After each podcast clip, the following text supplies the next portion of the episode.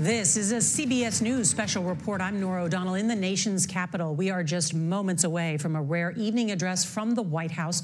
President Biden will make an impassioned plea to urge Congress to pass new gun control measures in hopes of combating the epidemic of gun violence in America. The weapon of choice for the deadliest mass shootings in America, an AR 15 style rifle. After Columbine, after Sandy Hook, after Charleston, after Orlando, after Las Vegas, after Parkland, nothing has been done. This time that can't be true. This time we, we must actually do something.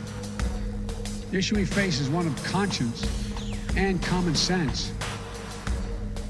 For so many of you at home, I want to be very clear. This is not about taking away anyone's guns about not about vilifying gun, gun owners. In fact, we believe we should be treating responsible gun owners as an example of how every gun owner should behave. I respect the culture and the tradition and the concerns of lawful gun owners. At the same time, the Second Amendment, like all other rights, is not absolute. From my cold, dead hands. Freedom shivers in the cold shadow of true peril, it's always the patriots who first hear the call.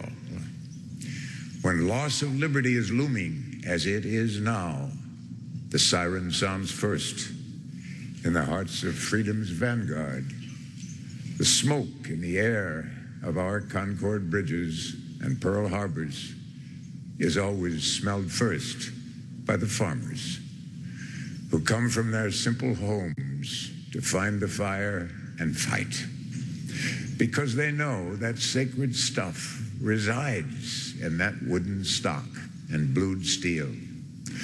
Something that gives the most common man the most uncommon of freedoms.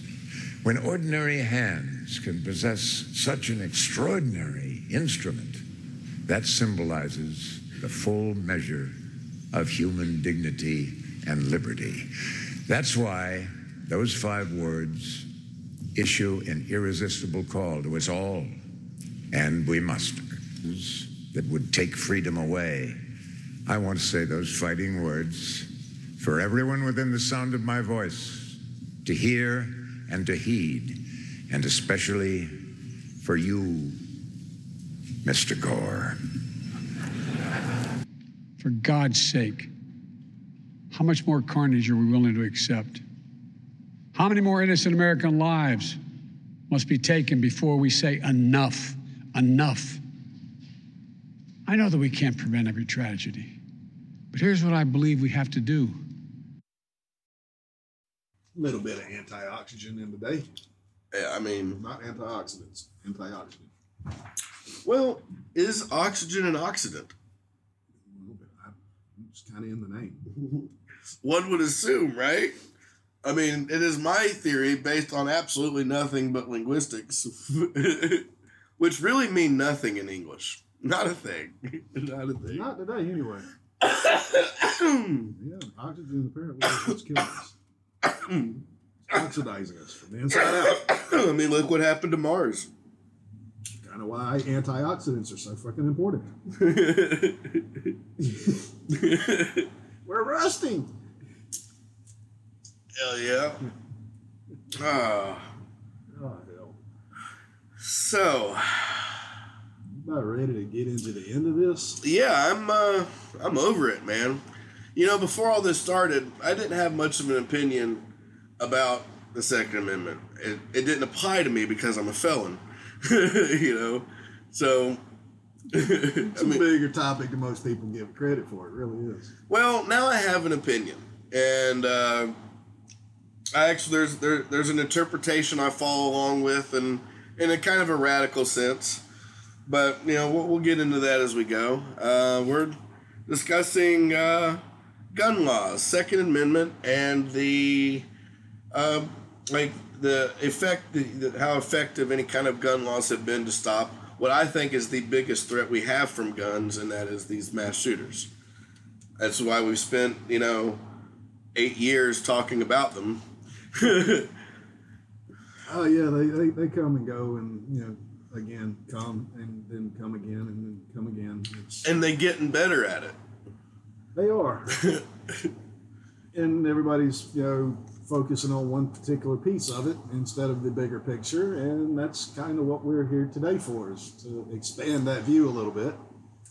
Hopefully, uh, find some other topics that need as much discussion as which scary weapon should be taken away, and you know even as deep as to the point, do we really need the Second Amendment? Um, yeah, that's it's a valid point. Uh, something we'll definitely be discussing, at least in brief, likely in long. um, so, folks, we uh, we've made jokes before, and I think we did them on on the air. Well, you know, on the on the on the on the disc. I don't know. We were. I think we recorded it, and where where we talked about um, how our personal FBI agents could like you know potentially help us and uh, you know not not break give us any secrets or you know any insight into investigation into us but just compile data that they already had on some of the things they were talking about as like a library resource and well while going through the research for this particular episode I ran across the FBI's webpage on mass shooter data. um, and uh, it is quite fantastic. And honestly, they have never done themselves a worse disservice, I think, at least in my case, than they they, they kind of solidified my approach. They on on how to solve on on the Second Amendment because of the the mass shooter issue, which I think is the biggest issue. Um, they they they they didn't help themselves. Uh, but yeah, they did help us and gave at least me anyway, because I've spent several hours reading. Like there, there's a ton of PDF files. Um, they go into every demographic of shootings, um, and before the year 2000, uh, the demographics of of who was doing the shootings, how the shootings were done, where they were being carried out. Um, these demographics were vastly different before Columbine. Oh yeah, Um, Columbine is a catalyst that has shaped. Uh, it, it it created the hero, you know, for these fuckers. It, like almost every one of them that we covered that happened after Columbine modeled themselves after Columbine in some sense. That's why the Charles Whitman shooting was so unique. That's why uh, um, the, the the the school shootings Cleveland were so unique. The Utah prisoner war they stood out because they were really unique at that time but they didn't like spur off, you know, all these other actions. Whereas Columbine was something completely new. You know, well, it wasn't really new. It was just the the extent of what happened and how easily the mo the motives of what of, of, behind the motives behind it. the, yeah, pe- the, dim- the the people who were doing them were became different. yeah, yeah, and before yeah. they were just disturbed, these were these were actually violent individuals. yeah, somebody that's disturbed and then says, you know what, I've got an idea. And then starts to use their twisted mind to concoct the plan, come up with a whole, I, I, the whole plan, you know, sorry, to uh, actually reach their goal. And usually their goals were way larger than they actually did. Yeah. Um, and I agree with that. Yeah, since Columbine, yeah, we've we've definitely had a, a more focused group to look at as you know our our threats to uh, society here, especially to our children. Um, but uh, you, you said something earlier about that uh, you feel that the mass shooting is the biggest threat. Yeah, the re- the biggest threat to the Second Amendment, biggest the biggest argument they have for for gun laws is is the mass shootings. You know, once you go beyond that, then you're talking about like gang shootings and shit like that. That kind of outliers. You know what I mean? The the the biggest common threat. Well, there's two types of mass shootings. Um, one is the stricter definition of either three or four victims, usually not including the perpetrator, but some of them include the perpetrator as well. And that is every single one. That includes domestic violence. That includes, you know, No, I'm I'm I'm I'm referring to specifically like the rampage shooters. Yeah, You're- the you're- ones that you know, go and find a specific target by themselves, and this is the motive to do, not an accidental thing. Not I'm pissed off at my family. No, we're t- we're talking we're, You know, we're I'm going to a, a bunch of strangers, and I'm gonna shoot a bunch of strangers. yeah we're yeah we're talking acts of mass murder carefully planned out to kill random people. Sometimes there's some people involved. There might be somebody there that they're also targeting. Um, that that actually co- we'll, we'll cover that. That comes up a little bit. There is a Venn diagram. I love visual aids. Oh, aids. you do. There are so many visual aids for this particular bit, man. And the FBI, if nothing else, if they're good at nothing else, they know how to compile some fucking data.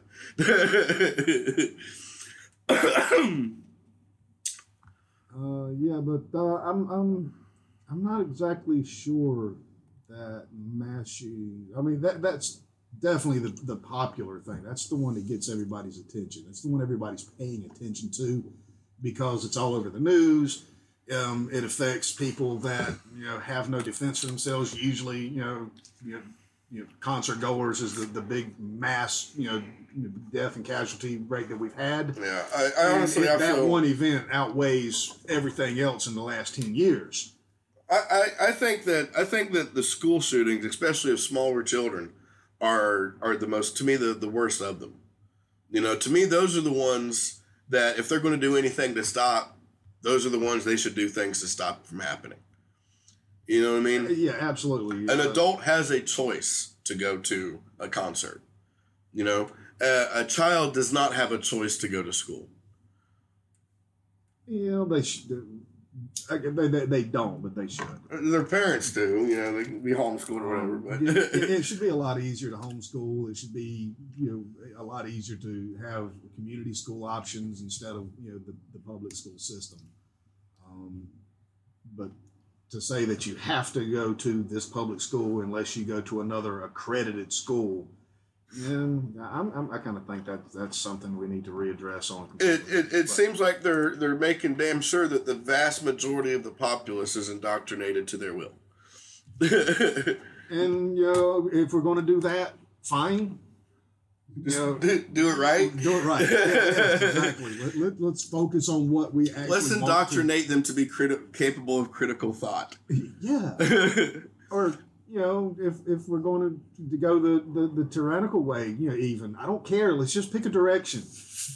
We can, we No can more- train our kids no from of this- kindergarten No more, no more of this wishy washiness. Yes, let- let- let's- stop teaching the controversy, right? It's either evolution or Jesus. One of those go. Uh, we, we can go for you know indoctrinating our kids into becoming a bunch of Gandhis, or we can indoctrinate our kids into becoming a bunch of Kim Jong Ils. I do not freaking care. Let's just pick a direction and go. Yeah. In the end, Man Bear Pig's gonna kill us all anyway. um, so the FBI um, tried to develop a profile for mass shooters, and they did fairly well. But because they're so varied, uh, it they they kind of had a difficult time, right? So they developed a unique protocol of 104 variables covering, among other things, demographics, planning and preparation, acquisition of firearms in relation to the attack, stressors, grievance formation, concerning pre attack behaviors and communications, targeting decisions, and mental health. Um, I'm not going to go over every one of those, but I do. I am definitely. We're going to. I definitely want to talk about the demographics, the planning and the preparation and acquisition of firearms. I also want to uh, spend a little bit. I mean, we'll go over the stressors, but I'll break it down for you right now. Most the, the highest percentage of stressors are mental health, um, Well, followed yeah. by financial stress. Um, uh, and the but the biggest ones for me is the concerning pre-attack behaviors and communication. I want to talk about those two. That that to me is is where the prevention of mass shootings. I think that that's where that those subjects demographics, planning and preparation, acquisition of firearms, and pre-attack behaviors. Those are the things that need to be focused on. I believe in in finding out how to stop this shit. Right. Um, I don't think it, the answer is take away the guns because you can't. They're already there. you know, they're they're already there. Um, It, it would be real difficult to take away the guns. I mean, there's there's more guns than there are people. There's, there's something like almost 400 million weapons in this country, and there's just over 300 million people. And yeah, that and everybody doesn't own a weapon. So you're you're looking at people that have you know two, three, 20, 45, 57. I mean, the guy who went to Vegas only took a quarter of his stockpile with him. I know. and it was so much. So much. You know, Crayon pointed out when he, you know, he was texting me, he had, after he had listened to that episode, he's like, man, you're right. He's like, I was a 60 plus year old man do all this. I'm like, well, speaking of which, the shooting demographics for age. The youngest active shooter, and this is post 2000, right? we're not really going to go into much of the pre 2000 because I think those were a separate issue. Those were things that, if we were still looking at 2000 demographics, we would be in a better world. so, um, so the post Columbine shooter demographics, the youngest active shooter has been 12 years old, and the oldest was 88 years old, right? Which I, I kind of want to look into that guy. I got to know that story. Um, uh, uh, but the average is 37.8 years, right? Of the shooter. Yeah. With the biggest block being between 40 and 49 at 29%, and the second biggest 18 to 29. Well, in firearm deaths by age group, we've got the age group of 20 to 34 being, you know, the highest rate of deaths by gun, guns, followed by 35 to 49, and in third place, 50 to 64.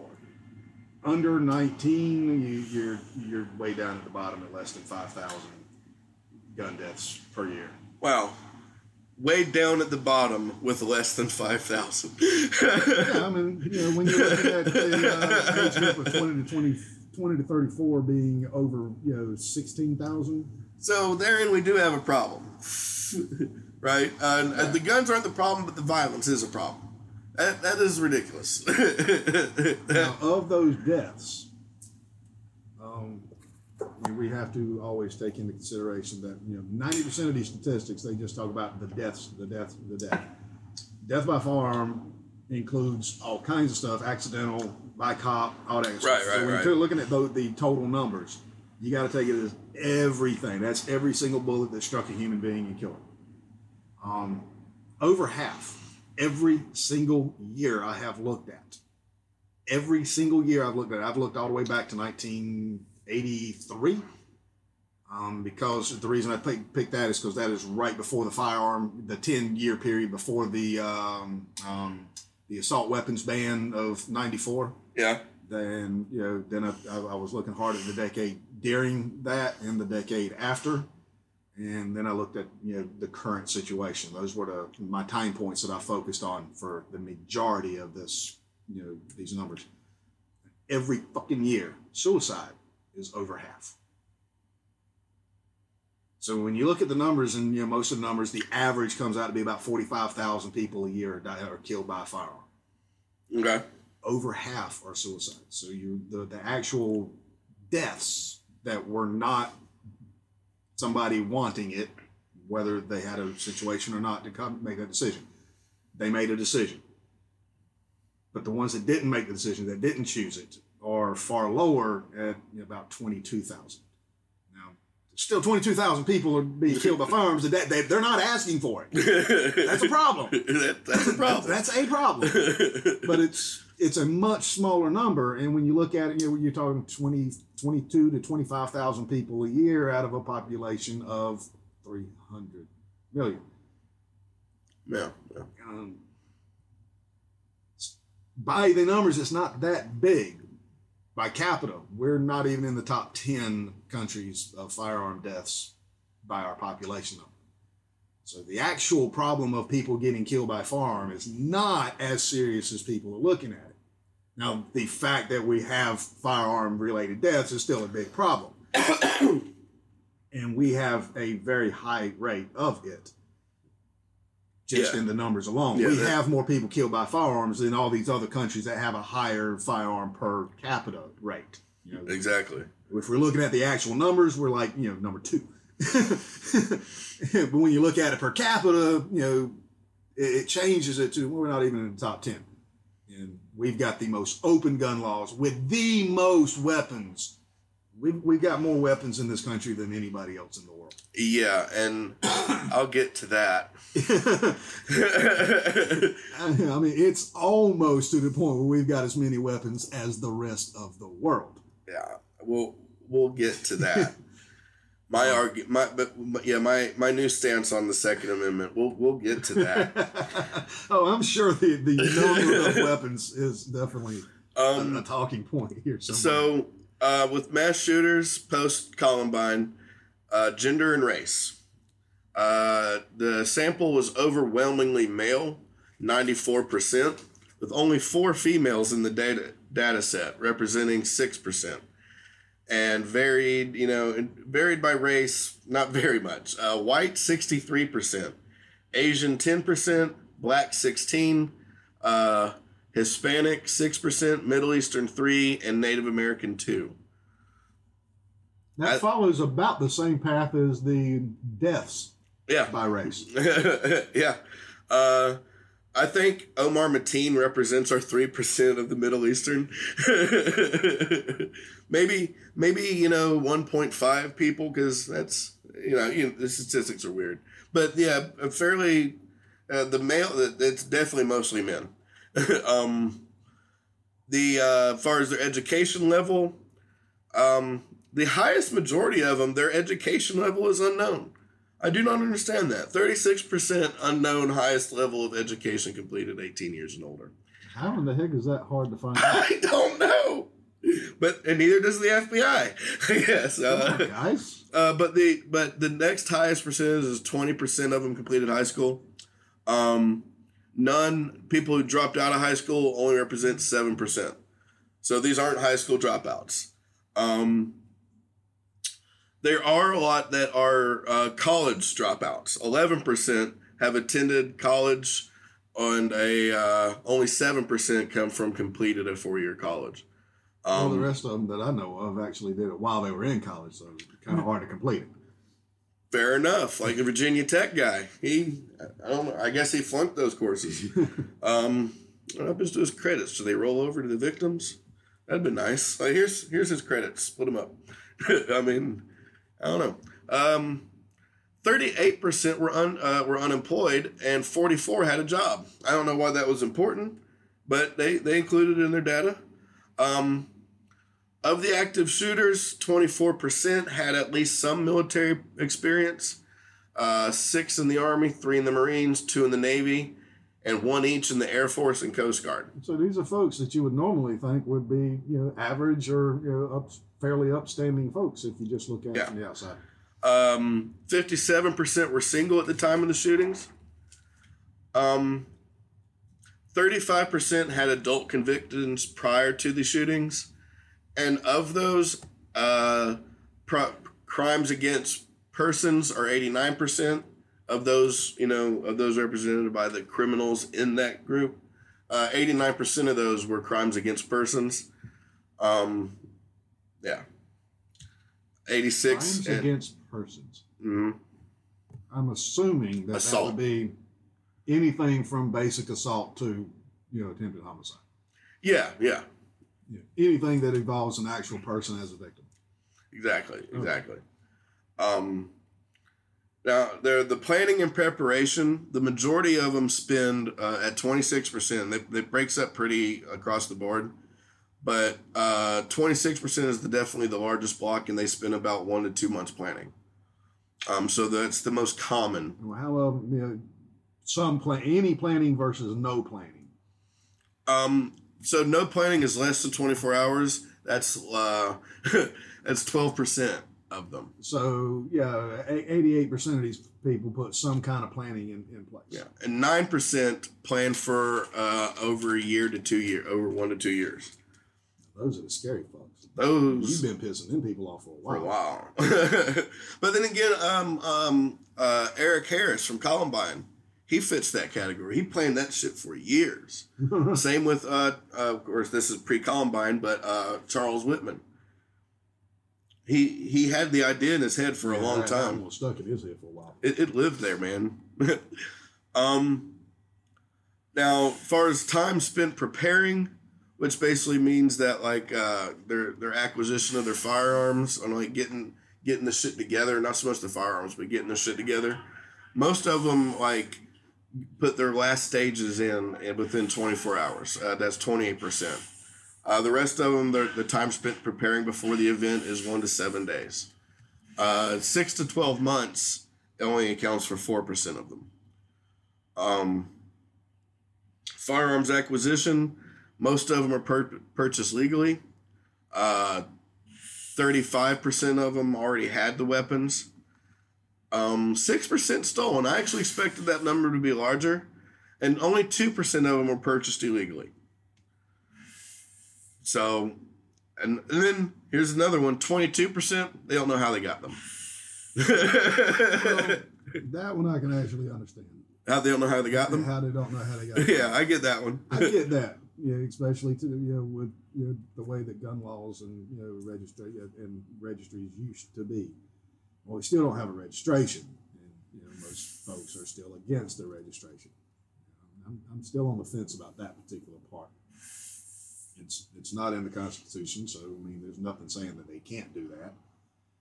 But I'm, I still worry about an actual registration deal. Um, but yeah, I wanted to talk about the other numbers of the, the mass shootings here. And it's going to take me just a second because I want to pull up an example between the two. Um, because I've got some numbers here that kind of put the mass shooting bit into a perspective. And I've got to make a quick little comparison. And we're going to try to find it right here while I'm at it. I'm going to pick 2018 because it's pretty close. It's one of the last years that we've got full data, and I just wanted to pull it because it's right there. Um, the total number of weapon, uh, gun related incidents uh, is 54,000.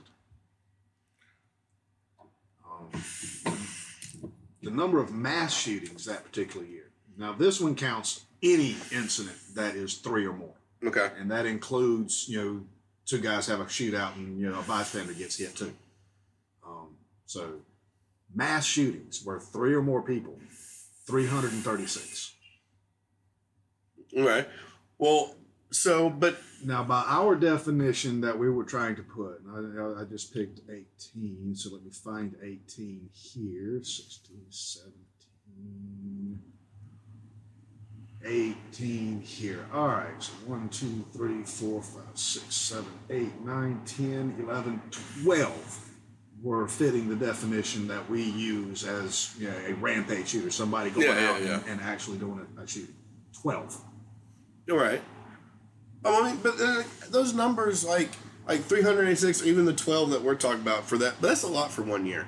But those aren't just, you know, you look at that and it's like, oh, that happened 12 times. But each time it happened, you're looking at six, 10, 20 victims Uh, in of, one go. Of those 12, you had 80 killed, 66 wounded. And how much of them? What's the what's?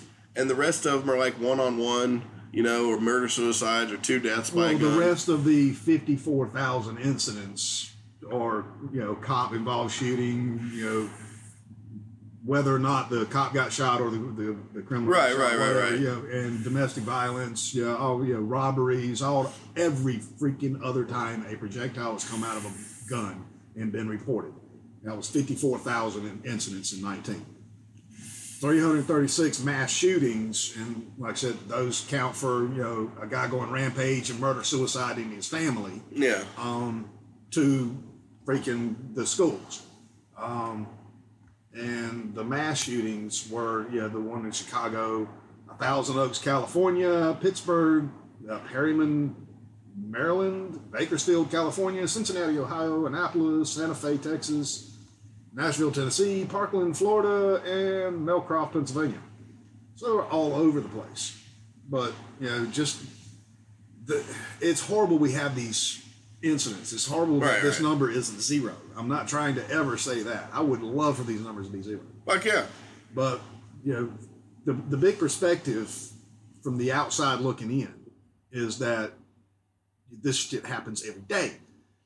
Um, when it, it, it was really, you know, be, in 84 to 94, it was 1.5 times a year. Average of a mass shooter by this definition, 1.5 times a year. 94 to 2004, 1.5 times a year. 2004 to 2014, 3.6 times a year. Yeah. And and um, now how uh, now look at that same growth for the other gun violence, like the police shooting and whatnot. That's actually stayed fairly level. That's that's the problem. you see what I'm saying? like yeah, those numbers are high, but per capita they've stayed about the same, right? As far as like percentage of the population and whatnot. This Yeah. shit's growing rapidly. and it's growing and to me that's why it's such a big threat. Is because yeah, there's only a few of them every year, you know, 300 in one year, Jesus Christ. But you know, there's only a few of them, but those the numbers, you know, they're, they're three or more at these. And even though there's only 12 of what we're talking about, those numbers are on average higher. You know, like our rampage, they have a higher body count. You know what I'm saying? So, and those are increasing. They are. They're increas- They are increasing in frequency. Um, well, they were back on a downward trend. Um, 2018, 2019, 2020. COVID. 18, 19, and 20. Really quiet, actually. Then There's actually a lot of memes about how isn't it odd that there's no been, been no school shootings this year, yeah. and it's like, well, nobody's in fucking school. they would just call it vandalism. But I mean, even church churches were allowed to gather. Why? I mean, and, and even church shootings were down. Texas didn't even have very many. I know that's that's saying something. Boy, they're probably proud of that. So th- these shooters are really worried about catching a fucking virus. That's what stopped them. Um, I think part of it was I mean, even the cops weren't out. All you had to do was ride down I Main know. Street and start shooting. I know yeah. churches because that's the only place people were. A new thing, neighborhood shootings. What the fuck? But Oh, no, it, it didn't. It didn't evolve. And no, I'm not saying go out there and shoot up fucking neighborhoods. I'm just saying it's it's kind of weird that the the shooters didn't find their new target. Beep. the Stoners Point podcast would like to point out that neighborhood shootings is not and should not be a thing. Thank well, I'm about to pose why the hell it's not. There's probably a damn good reason why the shooters didn't decide to all of a sudden go, hey, movie theaters are out, schools are out, fuck it, let's go back into the neighborhoods. Because somebody in that fucking neighborhood's got a gun. Yeah, that's true. That might be it. I mean, eighty percent of felons, you know, have come out and said that you know, they they don't break into houses if they know the freaking owners has a gun. You know, if they suspect, forty percent say no, not even if I think they might have a gun. yeah, when I did it, I wouldn't go inside if people were home. Why? you know, Why wouldn't you? because if one, you have witnesses. If they're unarmed, you you, you have. What are you going to do with the And you, witnesses? and if you think they happen to have, happen to be armed, why wouldn't you go into that? I don't want to get shot. That's exactly the same thing all the other ones said. You know, I did one where I did get shot at once. I didn't like it. Just the sound of the thing. yeah. You don't know if it was pointed at you or not. You Oh, it was hitting trees beside me. Okay. you had to know. But it wouldn't have mattered. You that thing going off behind you, you were going to turn tail, elbows and assholes. is the only thing I was going to see from then on. Oh yeah. Oh yeah. Oh man. That's another point that comes up later is you know that you, know, you, you don't have to shoot for the things to be effective. Um, yeah, on these things here with the t- uh, there was there's a lot more data here. Oh, there's lots. Um, yeah, the the like I said, with let's let's just pick that one year back again. Uh, I've got 2018? Yeah. See, with the total number of incidents of fifty four thousand, total number of deaths from a bullet fourteen thousand. And remember, some of these are suicides. Um, number of injuries twenty eight thousand. Um, number of children, this this number is always way too high. It's six hundred and sixty. Number of teens, two thousand eight hundred eighty three. The mass shootings at 336. Officer involved incident, officer shot or killed, 276. Excuse me. Um, officer involved, suspect shot or killed, 2,190. Home invasions, 1,959. Defensive use, 1,887. Reported. Most people don't report when they defensively use a weapon because there's nothing to report. Yeah, yeah. Um, and of these with the defensive use, very few of them ever shoot. Usually, just showing or brandishing the weapon, or even just telling them I'm carrying, will dissolve that situation, and that can be counted as a defensive use. Now, defensive use has been estimated to being somewhere between 300,000 to 5 million times a year because it's hard to prove you know, how many times it's been you know, been used. Like I said, most people, you know, I, somebody comes up, you know, with a going getting ready to go and rob a store or something like that, or come up to rob me, and I just happen to, hey, yo, and he turns around and runs. I'm not calling the cops and letting nobody know about it. I don't know what the guy looks like. You know, I'm not going to be able to describe him. Maybe they just changed his life and he's going to be straight and narrow for now. I know if he goes to fucking prison, he's going to learn all kinds of new shit. Yeah, yeah. yeah, be, getting shot at. I didn't go back to that house, but that was in my early days of B and E. You know that that isn't even the, during the time the, of the, my B and E's that I went to prison for.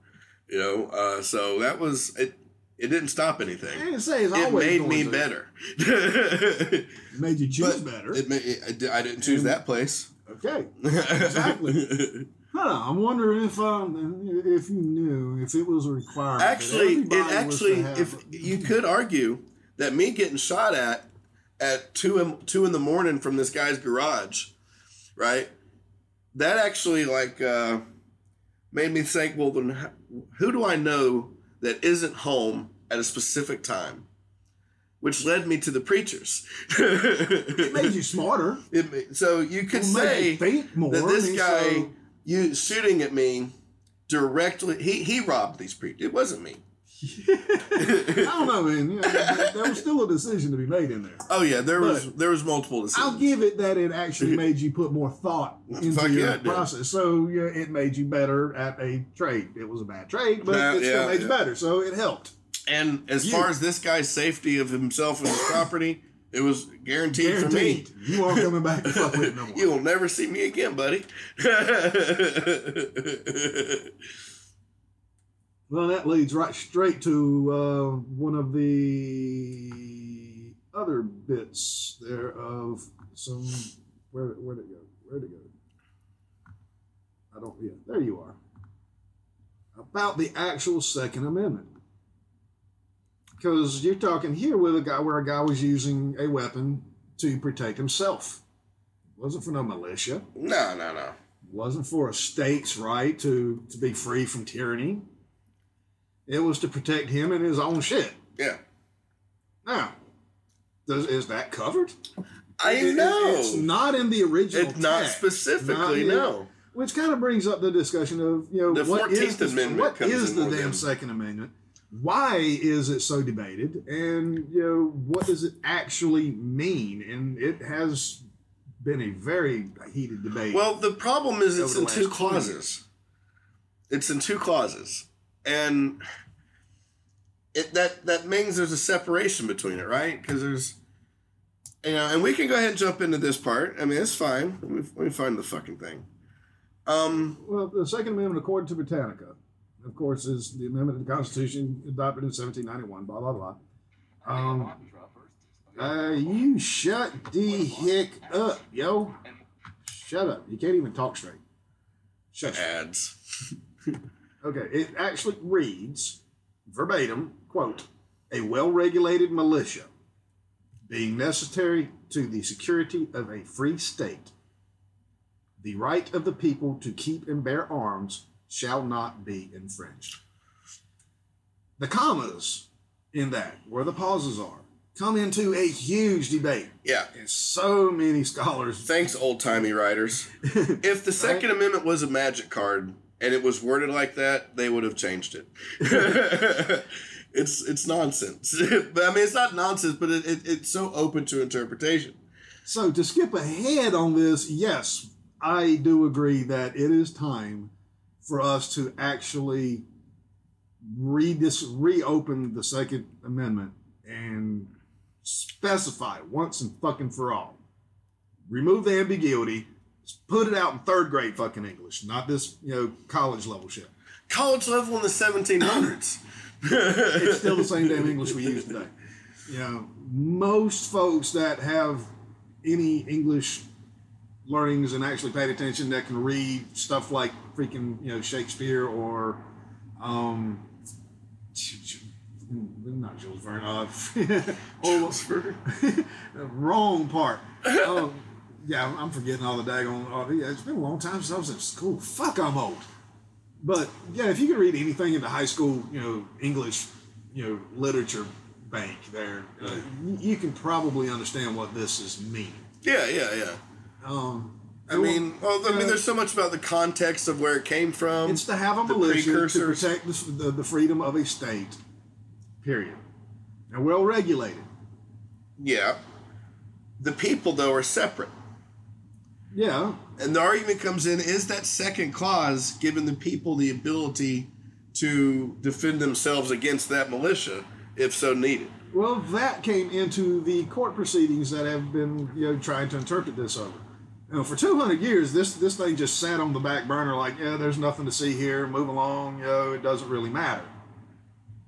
Um, it only really came about as a topic when organized crime started, you know, using guns to you know control their shit, and then people started saying, wait a minute, that's not what guns are for. Well, Um, but uh, so there, there, there's been some some discussions in the courts and some some judgments and stuff. But you know, we got to think. Here. You know, what is a militia and what is well regulated? Let's you got to start at the beginning. Well, re- regulated means either controlled or in working order, or you can say to control it to keep it in a working order. Either way works. And what is a militia? Well, definition of militia is, you know, rag, basically it's a ragtag fighting force. Uh, it's a group of citizens coming to the common cause of defense of an idea or uh, person.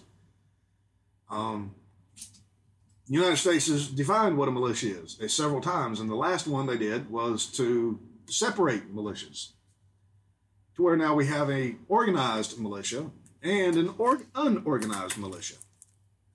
Well, the organized militia is all about the uh, National Guard, uh, Coast Guard. You know, they're the organized militia. They're the ones that are trained by Congress. They're the ones that are supplied by Congress. They're the ones that are regulated by Congress and all that good stuff And whatever definition of regulated you, you want. But they also created the unorganized militia. And that is defined as all able bodied persons ages 17 and up. Period. yeah. That's everybody.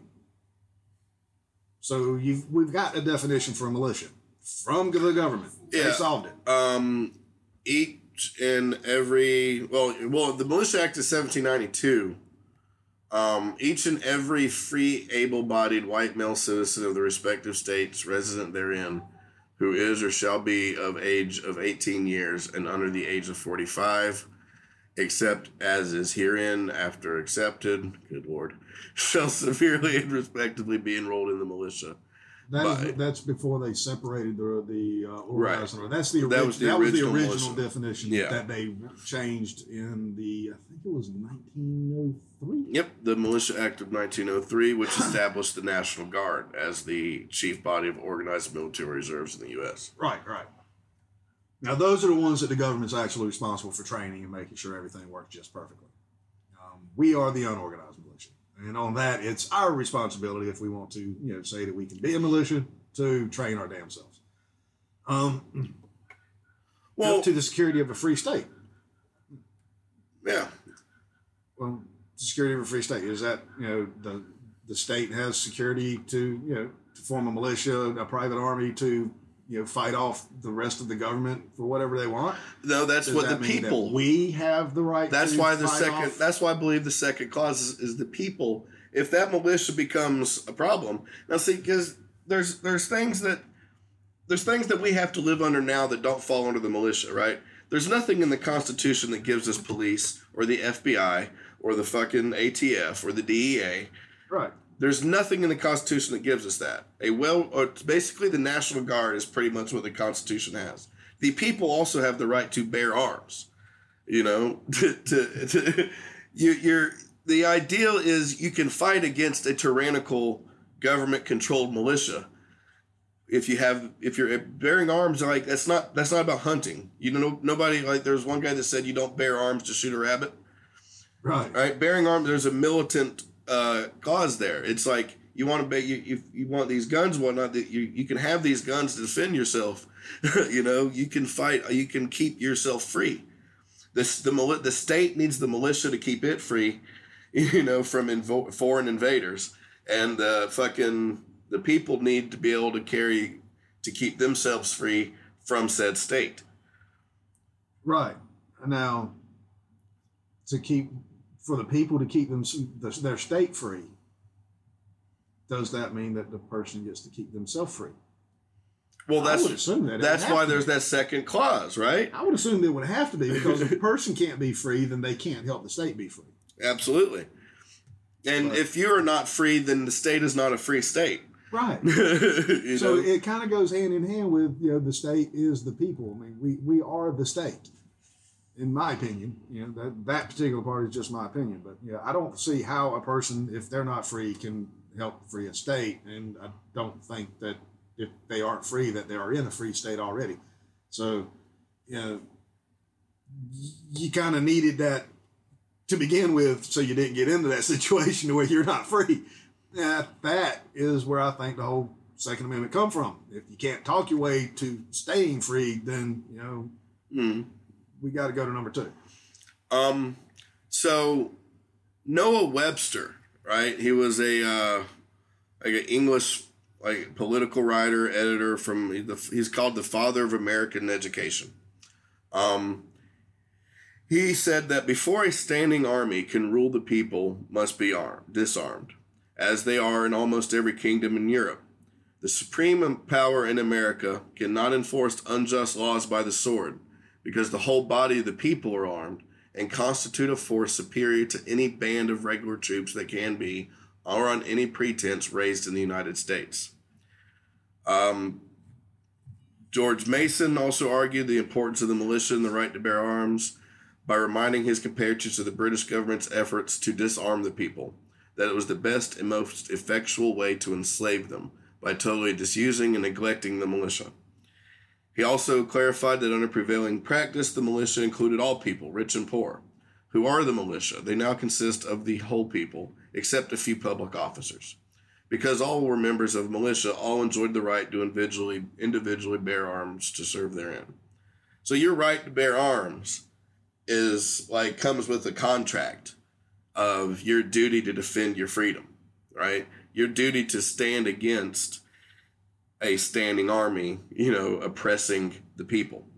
Yeah, our national army has this clause that you know they're you know there to take out any threat, foreign or domestic.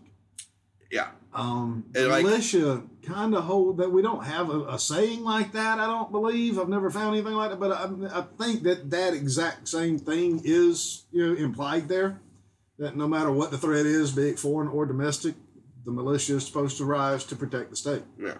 So, I my my uh, Patrick Henry, um, said that said guard with jealous attention the public liberty.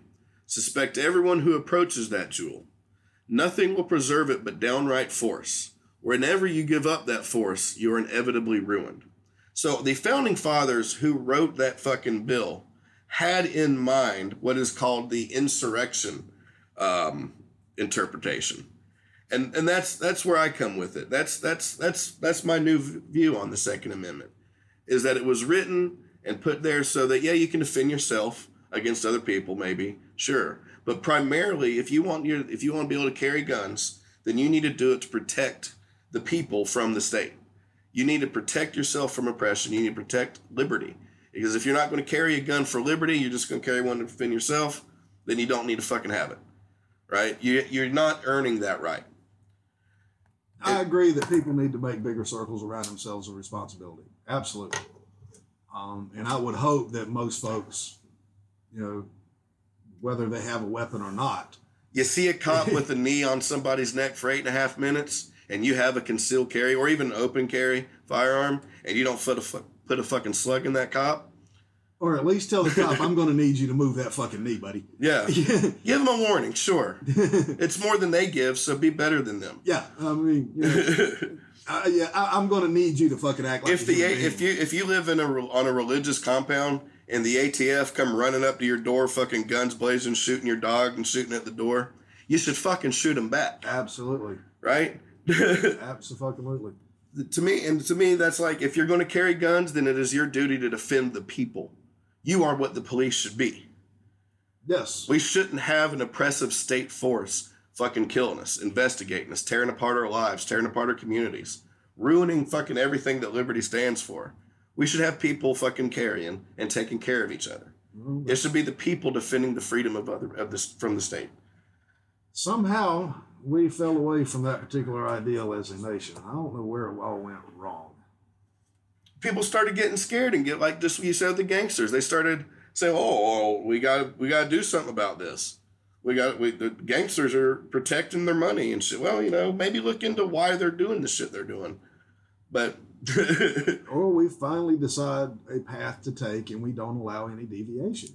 That's fine too. well, that was the whole purpose of the fucking Bill of Rights and the Constitution, and that was the purpose of that. Yeah, put us on this path and to to to hold the straight and narrow. And, you know, to, pre- to prevent the things that we've had to fight for from ever happening and again. that we've slowly watched happen. Yeah. Begged for it. so I guess I don't think guns is the answer uh, to the problem of the of the shootings. Well, just so folks You know? know, that uh, the the self defense part of it. Do do people have the right to carry? Okay, we we discussed, and let's say everybody goes along with okay, you can have the guns at home to be part of the militia. That you know, you know whether you believe you should have that or not, it's fine. Um, but do we have the right to actually carry them out in public? Because to form a militia, you don't necessarily have to have your, your weapon on you all the time. No, no. You know, you just have to have it, you know, ready to get to in a you know meaningful amount of time. Which you know, running from Walmart back to the house to get your guns to go to war, that, you know, that's a reasonable amount of time.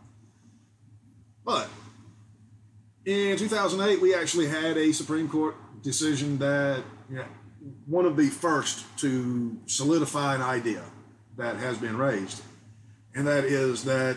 Uh, self-defense is actually one of the central components of the amendment Yeah. and that's kind of where i go is i can't i can't i have to be able to protect myself if i've got to protect you as well. I, I can't protect you if i'm dead. I Absolutely. can't protect you if i'm in a cage. So i have to be able to protect me first. Of and course then in the, in the act of doing so anybody that's in my scope. Yeah, that's and that's the that's the part I stick on. right. I can't just say no, no, no you can take this guy. You If ain't you're- touching me. If you're if you're like Stephen Willeford, you know, Yeah. if you're carrying, carry it to the defense of yourself and the public around you. if you're coming to put people in concentration camps and I've got a gun, you don't, you're not going to the concentration camp either until I'm dead. Right. and then I hope you pick up my weapon and continue the fight. If not, you know, well, you, you get you. Um, Yeah, I mean, I'm not going to sit there. No, you take him. You go. No, you ain't touch me. I got the gun. You can take that sucker over there. He didn't get one. That's his fault. Nope. No, I'm not going to be like that. and and because of and because we've given all our power to basically the police and law enforcement, look what happened to Uvalde. Yep. Had the parents not been getting maced by the fucking pigs outside, they could have they might have lost their lives, but maybe a few children would have been saved. For for every bullet that doesn't go into a child, that's one fucking child saved. You know what I'm saying? So And if two of the cops had to die to get that one kid out, yeah, I'm for right. it. But that clearly shows us that they're not willing to do that anymore. No. Their only purpose at this point in time is an oppressive fucking state force.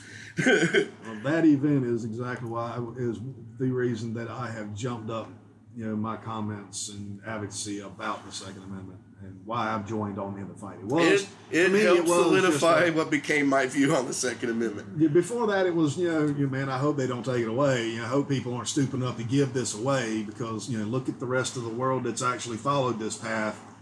Um, it, it, it's it's bad. if I have a gun and you're standing between me and the person that's shooting my child, you're getting shot next. Like you're getting shot before that guy. Right.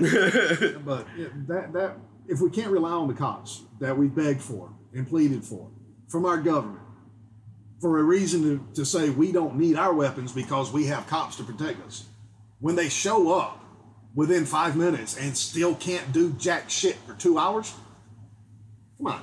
Yep, don't need them. A well-regulated militia. I'm already to the point where when trouble is seconds away, cops are only minutes. it, doesn't matter. The the if somebody's breaking into your home, they're already at your house. How long is the cop going to take to get there? It's too damn long. The cop, the bad guy's already there. so the, without the cop being at your front door before the criminal gets there, the cop's useless. Absolutely. And I'm not going to have a cop posted He's in my investigative purposes only. He- he- yeah, him showing up five minutes after the fucking event is no good to me. And it's no good to you folks. So I ain't saying have a gun, but have some way of defending yourself. Yeah, have some way of defending your home. More than just yelling and screaming and you know wailing your arms. I mean, And and if and I feel like and if you're going to carry a gun out in public, that should be fine as long as you're not one of the people who will have to get into the um, the, the like the concerning behaviors. If you don't fall into these, if you're not one of these people, you should you know you, you want to carry it around out in public, fine. But at that point in time, you have become basically a police officer. What we should have a, a peace officer, I should say. You know what I mean? If you're carrying a gun out in public, you should be a peace officer, you should, uh, of sorts, someone to protect the community and yourself. Um, but there are uh, with the concerning behaviors things. Um, you know, as far as people who shouldn't have them. Um, 30, 62 percent of all the mass shooters uh, had like obvious concerning mental health behavior. Um, they're, they and 57% all talked about it. Uh, 56 there's leakage where they actually were like, and that that's where they're talking about it specifically, right? Right where they're um, like with fucking uh, uh, uh, Virginia Tech guy Cho or whatever, you know. Um, 54% like you know it, they start to you, st- the, the downward spiral of them becomes very like it is clear to multiple people around them. Um they yeah so it's there, there's these clear signs that something's going on. Now these aren't always people that exhibit these signs aren't always going to be a mass shooter but it's something that needs to be considered when selling them a firearm or allowing them to carry one right? Oh, yeah, allowing them to get their hands on it. Um usually the first instance of concerning behavior goes back to over 25 months before the events. So there's been a, most of the time, you know, 56% of the time, people have known that there's been a problem. Uh, 92% of the school shooters, like the school age shooters, schoolmates knew. You know, like they're like 90%, 2% of people who noticed these concerning behaviors were schoolmates. Um, a spouse and domestic partner noticing concerning behavior in the shooter was 87%. Um, law enforcement, 25%. A religious mentor, 5%. And see, with, with people knowing what's going on, that, that again leads me to the whole problem of people. The hell, people. Somebody tells you that you know they're going to shoot up a school. I mean, if you're not going to beat their ass into a pulp right there for having that kind of a thought and letting them Yeah. know that that's Um, unacceptable, yeah. then at least call somebody. Yeah, the even FBI if it's says- a use, useless cop. Let somebody fucking know that might supposed to have something to do with it. Yeah. My thought is, you know, somebody says they're going to shoot up a fucking school around me, I'm punching them right in the fucking face. Yeah, yeah. Make him show up with a few less teeth at least. I'm going to definitely make him rethink those thoughts. Um, so the FBI says that if a person recognizes behaviors as problematic but takes no action, the opportunity for intervention is missed. Whether and how a person responds to an active shooter's concerning behavior is likely influenced by a lot of personal and situational factors. You know, um, so it, it the, the most important thing is to do something, right? Break his freaking kneecap, make him think about me every damn time he takes a step. You know, he uh, won't think about a goddamn elementary school. Might shoot me next week, but Yeah. uh, active shooters displaying multiple concerning behaviors. Um, the uh, 83% of people who, who saw them, who saw multiple concerning behaviors, do nothing. Absolutely nothing. You know, thus, in many instances, the concern stayed between the person who noticed the behavior and the active shooter. Um, 51% uh, for the next the next most common responses. Uh, 51% were report the active shooter to non law enforcement, and uh, 31 uh, 41% report it to in, law enforcement. Right, uh, in between people, most of them are like they'll talk about it with somebody else, a friend or a family member. Uh, law enforcement seems to be the last person they want to talk to. um, so the thing is, and like I said, you know, these these guys are they're, these shooters. They're recognizable. There, there's signs. There's many things that should be set up as a red flag to stopping them from getting firearms. So are tyrants. You know, um, right? Uh, social media has all this ability to scan our shit and to know what we're doing and to fucking send us ads and they can target ads based on searches.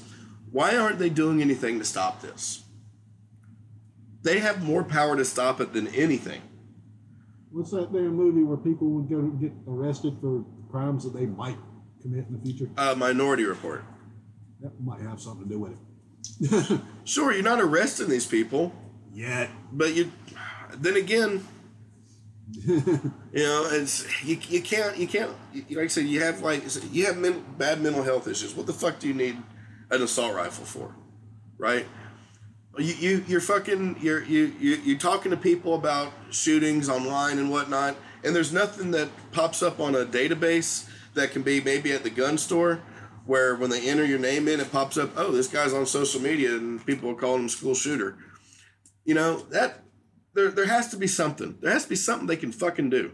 And sure, there's a whole thing of a minority report. I, I get your point. I see your point there. It's a slippery slope. But so is the every so, direction you go off of it. So is the another slippery slope is the incline of fucking mass shooters, these rampage killers. who yeah. could have been stopped with a little bit of common, even the using the rules that are in place would have stopped them. Every direction off of this topic is a slippery slope, which might say something to why so little has been done. Because every direction that you look, it's like, whoa, that can go horribly wrong. Well, yeah. But so has the situation that has caused it wrong. Yeah, so, so. it's going horribly wrong. We have to do something. So exactly what it what is it? Now, I would be amiss if I didn't hit you with the same question that I hit up every single other person that brings up that particular term, assault weapon. Gotcha. Okay. What? And what is a weapon for? what are you classifying as an assault weapon? Um, fucking like uh,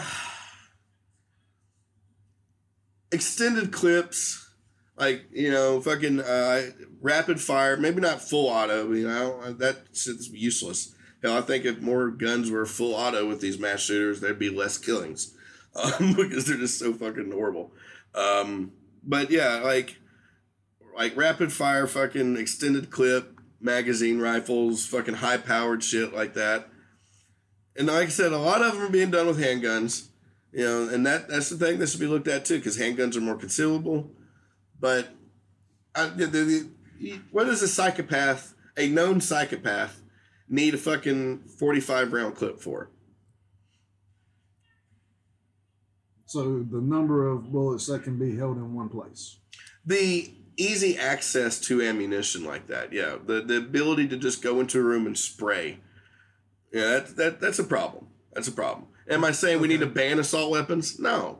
But I'm saying that there's certain things that certain people shouldn't be able to get hold of. Well, on, on that particular part with the you know uh, large capacity magazines, what uh, pick a number. You say 40, 50, 100, 20? I don't know. 20 sounds about reasonable, maybe. I mean, and that, that, and you know, because like I said, I'm not saying these clips shouldn't exist. Okay, so a 20 round magazine for uh, a rifle, semi automatic rifle, is you know the limit? Yeah. Okay, it's theoretical, of course. I'm not, you know, with a 12 gauge shotgun that everybody says is perfectly fine to have. because Oh yeah, I know. They're fucking rounds. super. They're crazy. you can do a lot Um, with the shotgun. I can put in buckshot that can shoot, you know, just a, a single a single out buckshot. You know, what, I think it's 12 pellets. yeah, I agree. That's 12 ra- 12 projectiles downrange per trigger pull. Yeah. So in three trigger pulls, three rounds, I've already sent more projectiles downrange than your 30 round magazine. that I had to pull 30 times to get it to do. Right. Right. Um, so the, the number of projectiles that you you've got there, it, it, I, I find a fault with because, like I said, with a shotgun, I can send more projectiles downrange faster. Yeah. With The accuracy is a thing, but yeah. if I'm if I'm praying and spraying, come on. Yeah. Yeah. I mean, you know, uh, let's take Las Vegas. How many rounds did he fucking shoot? He, he wounded a lot of fucking people, like 400 and some people Yeah. wounded, and you know, 70 killed, Yeah. 60, you know, something like that. Um, so yeah, let's say 500 people, you know, just to give a nice round number. You know, that would take a lot more shots, you know, with you know a shotgun than one shotgun is going to hold. Or, but you know, I can get a 20 round mag with a shotgun and send the same pellets downrange. Yeah. I've still got less than 30 rounds. But I'm sending more projectiles downrange in those 20 rounds than the guy did with freaking five AKs. I don't need accuracy when I'm firing into a crowd, man. okay. Well, I don't need accuracy when I'm firing down that's a hallway. and, and that's that's that's another good point. And like I said, it's like I'm I'm not saying limit the weapon's existence or li- li- limit selling weapons. I'm mm-hmm. saying limit who can buy them. Let's go on with the, what the actual uh, assault weapons ban had. Oh, the the that that lowered fifteen number the, The, fifteen the, the less one that actually passed in 94. yeah, Not, not the new one that Clinton's did. useless Yeah. Fifteen Okay. lives are It was a semi-automatic rifle, acceptable to accept detachable magazines that had two or more of the following: either a folding or telescopic stock. So, a weapon that you could customize to fit properly. No, no, no. Yeah, A pistol grip. Okay, and an ergonomic way to hold something. Yep, that's a no-no. Bayonet mount. I fucking agree with. You've got no reason, even in actual modern warfare, to mm-hmm. have a fucking knife hanging on the end of your fucking Yeah. weapon. That is the stupidest fucking thing ever to be conceived to put onto a fire. I mean, during like Civil War and whatnot, it We- gave you yeah. a spear after you shot your gun. after you shot your one shot and the guy was charging you, yeah, you could, you actually had to club him. You ain't got to be as accurate, and, and it always hurts. Um, a flash hider or a threaded barrel designed to accommodate one. The fuck point is a flash hider? It doesn't really hold the flash any. you still get a muzzle flash. uh, do they have noise suppressors as a separate thing? Um, Maybe they. o- only only on the pistol version. Of, So a for the rifle. silenced rifle is is okay. suppressed. They they Yeah, they never it- silence, but it, you know it, what I don't even come close. It barely suppresses. um, and another one I actually you know, agree with, and you know, to a point, a grenade launcher shouldn't have a grenade launcher on your weapon. but if the grenade launcher is the only other thing that it has, that's fine. I could put a grenade launcher on my, my, my bolt action five round Remington. And that's What about fine. an M16 with a grenade launcher? M16 with a grenade, and that's got a pistol grip with the grenade it. Can't have that. If I put a telescopic saw uh, thing uh, Like on, cast on, my shotgun, you have you have build points for your for your rifle. yeah. If I put a telescopic butt, uh, butt stock on it and the grenade launcher, that that made that rifle bad. But if I get rid of the telescopic buttstock and shave my butt stock or you know, put an extender on it that's not tel- adjustable, so it custom fits me, that's perfectly fine with the grenade launcher. so I mean, we're we're talking about things that look Yeah, there is that argument. None argument. of this changes the functionality of the weapon. None. And I mean, The pistols. A magazine that attaches outside of the pistol grip. So where the magazine goes in is a big issue. actually, the most accurate, the deadliest, if he would have had more time of our shooters that we've gone over, is Charles Whitman, and he did them with like bolt action rifles. Yeah. So yeah, those those to me, they're they're they're deer rifles. They're just they're he was more deadly with a deer rifle than a lot of these motherfuckers were with machine guns. Yeah, with shit. your pistols, you can't have it. You couldn't have a threaded barrel to attach it, um, to attach an extender, a flash suppressor, a hand grip, or a suppressor. So no barrel modifications. Interestingly enough, I heard in one of the interviews I wa- that over in UK, the only way that you can get a pistol without their extreme pistol permit is to permanently weld a suppressor to the end of it to make it into a quote unquote rifle. okay. now over here you can't get a fucking suppressor. Over there you have to weld it to the end of your pistol to get it out of the pistol category. It's ridiculous. That's Um, ridiculous. Uh, you can't have a manufactured weight of 1.4 kilograms or more when the pistol is unloaded. So you can't have a fat bitch pistol. They're weight shaming my pistols, man. Yeah, what does it matter how much it weighs? And why would it matter that it's heavy? I mean, other than to control the recoil, you can't have a heavy weapon because it, it doesn't recoil as are, much. are they worried about it being used as a blunt instrument? I mean, I don't. I don't understand that one. That one's weird. and a semi-automatic ver- version that looks like an automatic. So no semi-automatic Tech Nines.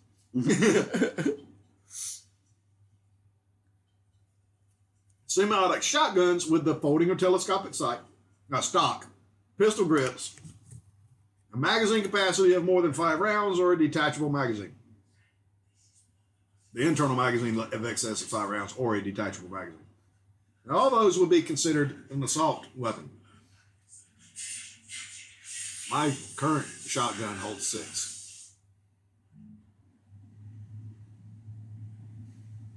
yeah. My last shotgun held six and it had a custom uh, a custom stock and grip that I put on it. You know, you can buy it right there at fucking uh, Dick's Sporting Goods and bolt Yeah. right up to it to give me a pistol grip and tell a telescopic sight uh, stock. I don't know why I keep wanting to say sight. Imagine a shotgun with a sight, fucking with a scope on it. Yeah, I, well, and sometimes you can't hunt with buckshot, so you have to use slugs, and then you do put you a, a scope on there so you can send that slug Yeah, out of yeah. yards. but uh, yeah, And having guns for hunting, they didn't talk about that in the Second Amendment because it was kind of like a no-brainer, right? and, yeah. They're like, of course you can have a gun to hunt. Like, if I can oh, have a oh. gun to hunt, you think I'm not going to defend myself yeah. with it when That's why people say, "Oh, shit? the Second Amendment's about hunting." Like, no, it's not. They didn't write about it because they didn't think it would be a thing. now, do you need a grenade launcher to go hunting deer? No. No, apparently it's okay to put a grenade launcher on there as long as you don't have any other modifications, which is okay. So uh, and and now, when- uh, man, I wish I could pull it up and actually share it, but I don't even remember if I can find it now. A YouTube video where these groups were out there with pictures of all these guns on the billboard behind them, and you know, asking which ones do the people want to ban. Now they were doing it under a guise of we're collecting data to find out which guns we're going to ban under this new new banning law. And people would point out the strangest shit. Yeah, was- I've, I've seen things about this. Yeah, if the gun was black, it, it needed to be banned. well, yeah, yeah. Now you could take a pink AR-15 and have it over there. That one was perfectly fine. Hell, a blue M60 was perfectly freaking fine. But the black Remington 22 fucking skeet shooter over there, that had to be banned because it looked like an AR-15. I mean, and like I said, it's and that, that comes in the whole thing about your. Is it just is it because of the the connotation with like the I, I, what? Well, you get a lot of people that have a lot of misunderstanding about weapons. I mean, hell, even Biden said a nine millimeter would blow a lung out. I mean, I, I don't know. I've never I've never tried. Well, So he actually said that, and people are believing it. You know, Trump didn't say fucking you know drink bleach, but people believe he did. it's funny to talk about.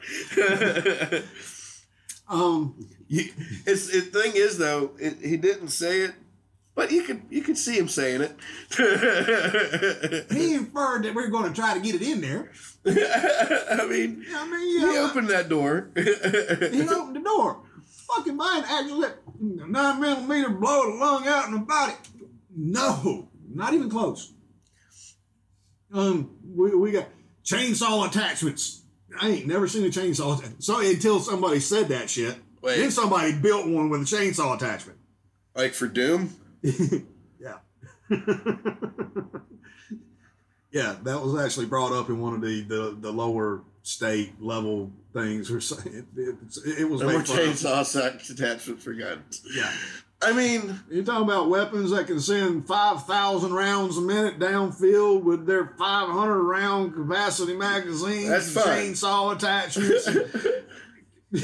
that's fine. Just don't put a fucking chainsaw on it. These things just can't, they can't do it. I mean, even a fully automatic weapon ain't gonna able to send 5,000 rounds down there without melting a barrel.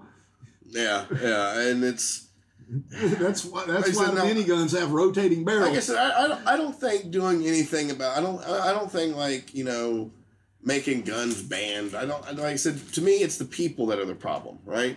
And you got to be able there's you got to be able to try and do at least do due diligence keeping guns out of the hands of these people. I agree with that. We definitely need to do something with our people. People You know, are the and- problem. like, and that's that's what I said. I mean, like and it's the people down here in the homes and it's the people up there in the fucking White House. They're all part of the fucking problem. Yeah, yeah, and it, it and we've given them so much of our power and whatnot that it's what are you going to do about it? You know, like it's coming to that point now. It's like, well, you gonna shit or get off the pot. Well, I got to, I got to say, if I'm going to take the, the side, and one or the other's got to suffer, um, because you can't solve both. We we got to keep the second. To me, keeping the second and establishing exactly what it is is the more important part. I don't see why we couldn't do both. Yeah, yeah. More responsible application Yeah. of the second. We, we can Would definitely get prevent more, the more other. training in the, in public in the public hands. Yeah. Um, get, get more education into the public. like, yeah, you can buy a gun. You have to pass. You have to get a goddamn test to get a car to drive a car. Yes, You know, so they need they need to have more rigorous screening of who can buy guns for A- sure. A car is a privilege. Weapons are a right, but it does say well regulated, folks. Uh, it's not too much of a right. You can lose those rights. You know, rights can't be taken away. Well, they can if Privileges you can violate be. somebody else's. Well, then, yeah, like I said, rights can't be taken away. Privileges can. I mean, no, yeah, and so, like I said, it, it, it. But the thing is, it's like your right to freedom kind of over supersedes that. You know what I'm saying? Like you're you have a right to liberty, and and you have you also have a a um a obligation to defend said liberty, right? And if you're incapable of doing so, you, you, you you're not part of the equation with it. You know what I'm saying? Like these like fucking psychopaths that fucking you know carrying around a bag full of dead cats should not be able to go and buy a gun. You know what I mean? We should fucking scream the shit out of them because everybody should have the right to carry one, except for those who are not going to be able to fucking do what they're supposed to do with it. And, and that's these, that's the thing. These people that it seems to be like almost a disease, like some sort of recognizable illness that's spreading through social media, through fucking the media itself. The, these mass shooters, ever since Columbine, have taken on a life of their own. It's all like it's almost viral, like it's almost biological. Now I wonder, just just as a, a curious direction of thought, if everyone was a carrier and trained. You know, let's let's say we got our models you know, citizenry up, and you know we train them from kindergarten up. Then these psychopaths with a gun would be less of a threat. Yeah, as soon as you know, If everybody was Stephen Willeford, yeah, if everybody's Stephen Willeford, and then we get fucking Lambda coming up, you know, you, everybody's gonna be fucking paying attention to that kid. yeah, yeah. Yeah, you go ahead, go ahead, pull that motherfucker out. Well, go ahead, start your shit. You gonna you find out what happens. And notice a lot of these mass shootings also don't occur in the hood. Yeah, yeah, yeah, yeah, yeah, yeah, yeah. I've, I've, I've kind of noticed they don't happen in places where there are multiple other guns. Exactly. Where, especially in like tight knit communities where people are going to fucking defend themselves against such a thing. exactly. Yeah, you're not going up in, in, into you know, any particular borough of you know some major metropolitan areas and start shooting random folks at their little car gatherings. Because every goddamn one of them some bitches is gonna start shooting back. Yeah.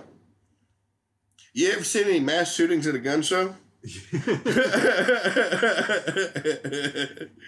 and, and so I, I get that point. I I'm mean, not even sure there's been an armed robbery at a gun show. and, and, and like I say, I'm not saying put guns in the hands of everybody. You know, I'm saying screen them. I'm saying let everybody that has the desire to have a weapon have one. At least up to well, okay, I, I can see that. If everybody can carry freely, and uh, okay, we, we limit what you can carry in public, Yeah, Yeah, because that's not infringing on your right.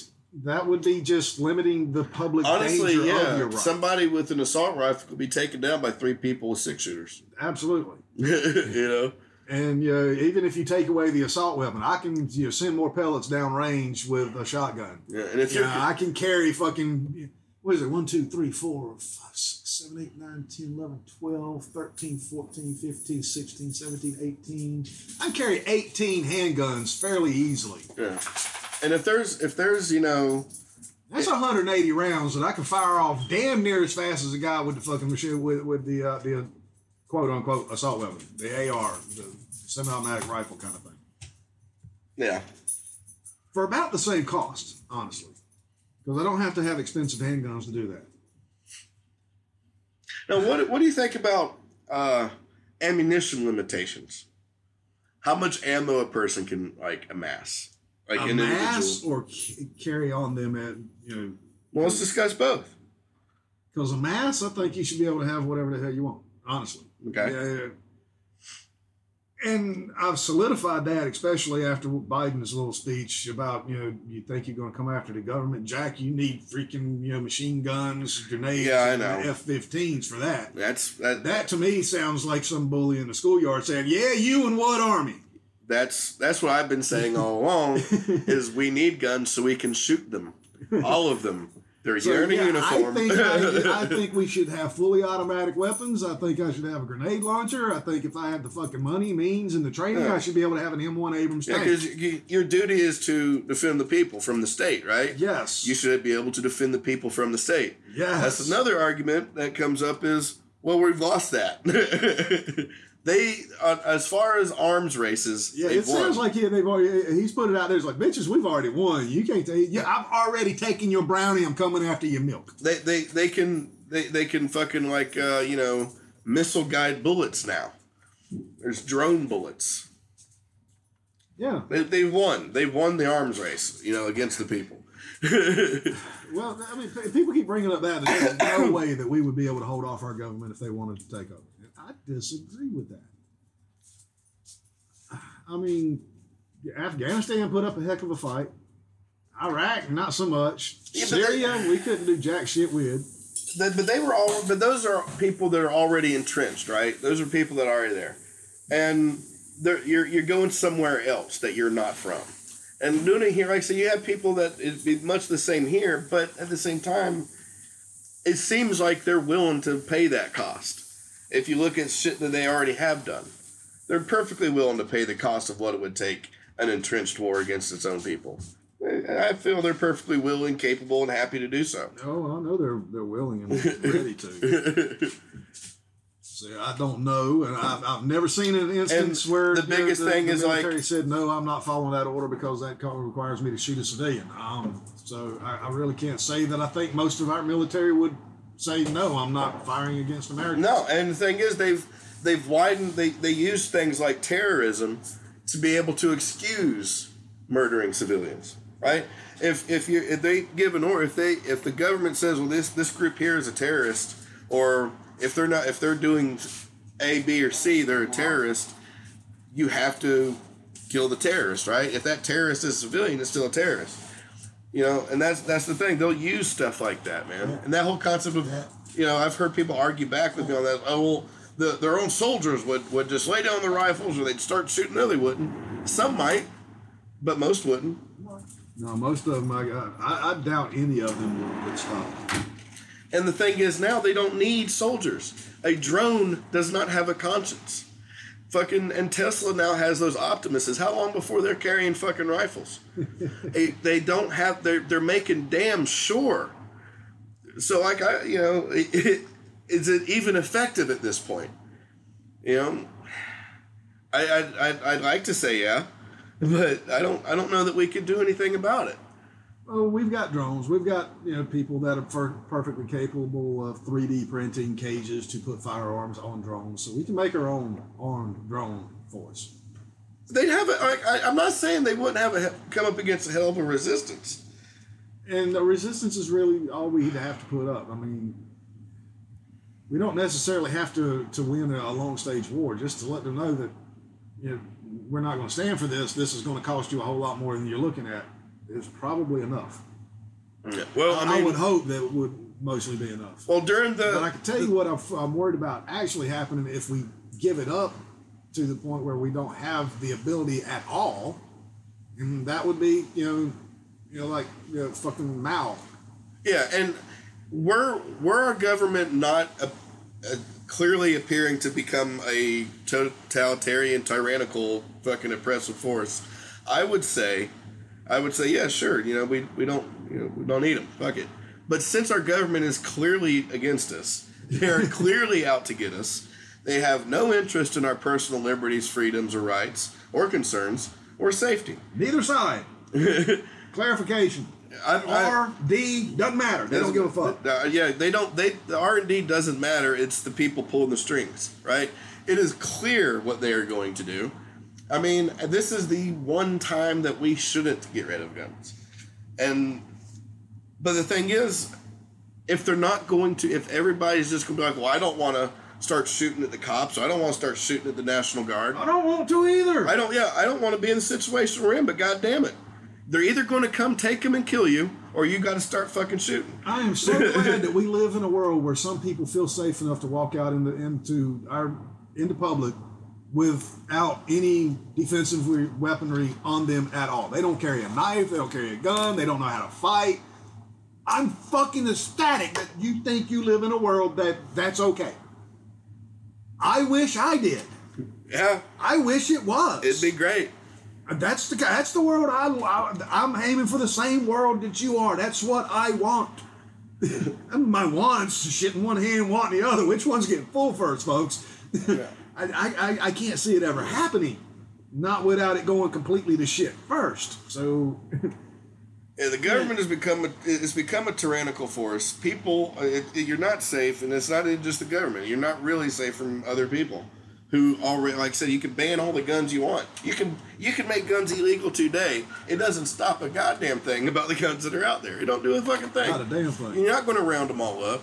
If you you can buy fucking them back, you're only going to get thirty to fifty percent of it. me, me and a me and a friend of mine built built fucking little pop guns that shot fucking little uh, rolls of tape with little piece of metal inside them out of like little spare parts off of fucking tower radios Dude, and The dude in firecrackers. Japan just made a, a basically a glorified pipe uh, spud gun. Is what I saw. I mean, I don't know exactly the workings of it, but the looks of it looked like a glorified freaking spud gun. Yeah, Couple of pieces of pipe, some propellant, and some projectiles. It's all you freaking need. And he, he, he assassinated a dude with it over there, man. yeah. In, in a place where they can't have guns. So You know, exactly, You, you can't stop somebody. you're not going to get rid of. 'em. I mean, you you could say it would solve the problem, and sure, if you erased guns out of everybody's hands, sure. If you replaced all the guns with walkie talkies, Yeah, well, it comes down to me. That's our first question. South Park reference this episode. I was wondering how we're gonna fit one in. I, I wasn't trying until it just came down. I was like, replace them all with walkie talkies. Yeah, I mean, if if if a law was going to prevent this, would we not think that the law against murdering another human being Should also do so. Agreed. It seemed laws are useless. So going the whole law route, let's ban this, let's make this illegal, let's stop the stop. Just fucking stop. It's not helping. Stop laws. They're not doing anything. You- The, you- the basic, you know, you have the right to do whatever the fuck you want to do until it interferes with somebody else's right to do the same. that become that's a code. That is a code. then we have a code of morals, okay? That we can we can call them laws if we want. That's fine. It's it's where it started. You know, don't kill, don't steal. You know, don't take somebody else's shit. You know, whether it's stuff. You know, if it's wife. You know, it- okay, that's enough. Nothing else should be done. Every every well, uh, environmental stuff. You know, stuff that's going to impact the world. I agree. yeah. Uh, okay, we can we can have you know a, a code of conduct for the earth itself as well. we we clearly need so. Man, bear, pig. So I mean, but other than that, nothing's really going to stop any freaking thing. What we're talking about here with let's ban assault weapons because we've got people dying. Yeah. To me, the best analogy I can give to that is okay. Traffic accidents. Speed is a factor in traffic accidents. Sure. Let's ban supercars because they look like they go fast. Mm-hmm. Everybody's dying in a fucking Honda or a Toyota going 100 miles an hour, but let's ban Corvettes and Bugattis and Ferraris and Lamborghinis. I mean, I'm okay with that because of the douchebags that usually have those cars. I don't like them to have nice things because they But suck. let, us just ban them because they look fast. yeah. Let, us not look at the fact that only about 8% of the people that die in autom- automobile accidents are dying in those. But they look like they go fast, and speed is a factor, so we got to stop the fast cars. Yeah. So, I mean, that's, a, that's the closest analogy I can come up with, and it's just ridiculous. Yeah. A, a, a gun, any any kind of any, anything that has to be like, it has to be comprehensive and, and relevant to the data that's there. When the problem isn't even the car, it's the fucking people speeding. Yeah, the car itself did nothing, except for with these self-driving cars. Now, when we have self-shooting guns, Tesla, you know, I, I, knew, I knew I was suspicious of him for. I've been he bought he tried to buy Twitter and he's been doing a bunch of weird shit, and you know I liked him on a lot of regards, but I was, that's why I've always said I'm a little bit suspicious of Elon right now. And now, now, no, there it is, there it is, folks. I was right. He was up to something. He's just trying to take their jobs. It's not the jobs that he's going to take. It's the liberty that the government will use them things to take from us. They already tried with the police dogs in New York City, and that shit didn't work out. The red bots and not robot. Yeah, folks, that, that's. They look just fucking like him. They really in your homes. We're here to protect you. Yep, it's coming. Mm-hmm. And that's the thing. This That's what people were asking for. right? And the thing is, Terminator came out in what '84. You know, like we've had at least that long to think about machines carrying guns around. But did it stop us? No, it gave us the idea. right? There's an argument to be made that because in, in, in Terminator, throughout all the movies, no matter what they do, going back in time to stop Judgment Day, right? No matter what they do, it happens. You know, even Terminator, you know, uh, uh, Schwarzenegger said Judgment Day is inevitable, yeah. right? And it seems that because it ever happened at this one time, it's always going to. Well, it seems like he was right by by coming up with the concept. James Cameron has destroyed the world. he raised the bar, and then he killed us all. like, congratulations, Tesla, you've done it. You've done it. Yeah, that is definitely a scary thought. But yeah, that, that's that's the that's the future we're asking for. It's the future that's coming, whether we're asking or not. No, we- we're we're. They convince us that we want it so that they can make it. Absolutely. Just like they convince us that they can keep us safe. They can have police force Yeah. that does nothing to keep us safe. Yeah. All they do is take our money. Yeah, and our civil liberties and oppress people. They are the oppressive right arm of the state. I mean, well, you know, Mao did quote that uh, you know, political power grows from the barrel of a gun, and then he took all the guns from the people, and then he proceeded to murder. Because he was right. because because he was fucking right. Wasn't long after he took the guns away from the people that he started murdering the people. Right, right. And that that's called not fascism, not socialism, even though he was socialist. That's called totalitarian. To, Totalitarianism. thank you. Yeah, I remember that one in high school. That was that one took a. lo- Yep. As soon as I read that word, that one Yeah, stuck with me. that is that is a mask that gets on a lot of faces. You know, No, it didn't just stop with Mao. Fucking Hitler done it. Stalin done it. Hitler done it. Cambodia done it. A couple of little small countries Reagan in Africa Reagan did done it. I mean, uh, wait, what? Venezuela recently done it. And, you know, Venezuela's recently started killing people after they took the people's guns. Yeah, yeah, and and like I said, it's totalitarianism, man. I'm just waiting for, uh, you know, UK, Australia, and Canada to follow suit. Yeah, yeah. I mean, but then again, I've always been saying something's got to give, one way or the other. Hey, Canada recently just you know, had a mass stabbing. I know. Still ain't got rid of the guns up there. You just stopped the ban, see, stop the that's been- that's been- that's another argument Took any of them away. Is if we take the guns away, they're just going to go back to bombing, right? Bombing was the thing in the '90s, you know, in the early 2000s, but now it's, it, and I feel like serial killers too have kind of gone, started to fade out, and we're getting more of these. He's just not getting the, the the media coverage of it. You know, one guy killing one person, you know, every couple of days. it- That's it- nothing, Not, that's yeah. nothing to one person, you know, killing eighteen in you know fifteen minutes.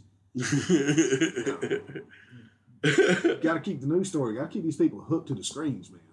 yeah, yeah. Which is another thing. All right, are these people coming up with this idea originally because you know they're just having these thoughts? Some or are they just you know pissed No, off one day what- and they're having they're doing a That's copycat? that's what I'm saying. Is it, a part of it is media and social media and all that involved with it, is because it's like it's spreading, I right? think media's definitely got a bigger fucking Columbine, of it than video like games. the media made. Well, see, video games is another thing. Um, I'm not saying video games are responsible for it. I play violent video games, but there are certain people, you know, just like certain people can't, you know, like people with epilepsy can't play certain games, right? There are certain people who shouldn't be playing these certain violent games. You know, it's. I'm not saying you can just take them away from everybody. I'm just saying that while it's not something we can do anything about, it's not fair to stop making these games. It also should be noted that it is a factor with these particular individuals. It's not creating them, but they are using it as training. You know, put put something else into perspective here. You know, we, we we're worried about you know firearm deaths, big big big time, big time. And it's it's it's the one we're here to discuss. It is a big topic. It's it's it's relevant. But um, we're putting so much energy into you know controlling guns because guns kill people. Mine has never jumped up out of my out of my holster and done a damn thing. And as, soon as, I, and as soon as I find one that can follow, you know, thought commands or you know something like that, I want one. Okay, well, I mean, just saying. drone guns are coming. Yeah, I, I'm going to have one as soon as I can program the thing to just fly around and you know fly around my neighborhood and you know, look for anybody approaching my property. I want one. Like Magneto with the little metal balls rotating around them. I- I want one. as soon as it comes, I, I'm going to be trying to get one. As soon as I can find a drone that flies around my property, make sure nobody's running around here and shooting any damn thing that moves, I'm, I'm cool with it. I'm. Hey, fucking, hey, uh, I want to stand back. I took you off the no kill list. But, uh, we don't do anything about all these other public safety things. no. I mean, And I think the intention is the attention is specifically being put on guns for that totalitarian concept, for their purpose. I, mean, I, I think the attention is being unfairly put on the guns rather than the actual issues. That way, they can use it as a pretext. let's see here. What year is this? 21. 2021. We had 40,149 firearm deaths. 40,000 firearm deaths. Now, again, that is every death by firearm. We have 47,000 suicides. More people killed themselves than the total number of firearm deaths. Now, some of those people used a firearm. Homicides were 19,000, and some of those were of the firearm deaths. Fall deaths, 41,000.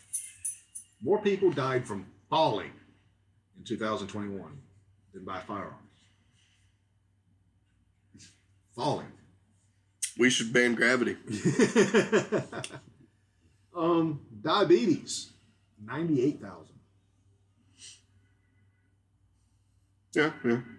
All this money and effort going into fucking stopping firearms. You know, we fucking make insulin better for these. fucking- I I agree. We're not In putting- fact, it could be argued that was not so much money being spent on, I don't know, oppressing the people and trying to take away their rights. Sugar, so that we won't have as much diabetes. Uh, yeah, you know, and and maybe let's let's go beyond diabetes, right? Another thing that's prohibitively expensive is epinephrine. Yeah. You can't you can't regulate allergens. You know what I mean? You can't regulate bees. You know, I, uh, you know they'd probably try, but you can't regulate bees. Like I said, so yeah, and like I said, all this money being spent, all this time being spent working on a problem that isn't good, that isn't really a problem in and of itself, working on the wrong aspects of a problem. Meanwhile, people are dying of bee stings because they can't afford EpiPens. Don't have that particular one. The bee stings? group. Yeah. It's Uh, more than zero per year. Oh, it's definitely more than zero. I'm wondering if they're lumped in with something with like the respiratory or something like that. Right. Yeah. Because the actual cause of death isn't the allergy, it's the asphyxia or whatever. Yeah. So I'm wondering if those are lumped in with one of these other statistics. Probably. Um, heart disease, 600,000, 668,000. Uh, respiratory diseases, 137,000. Cancer, 591,000. Higher than I thought. Poisoning, 76,000. Lower than I thought. I mean, so we've got a lot of things to look into here. Other respiratory diseases, 44,000. Influenza, 40, 40, 485,000. Um, yeah, I- like I said, I'm, I'm not trying to say that, you know, gun related deaths aren't a big problem. But as, as, a re, as a measure of how much resources and effort we're putting into it, as opposed to other things that are easier to solve.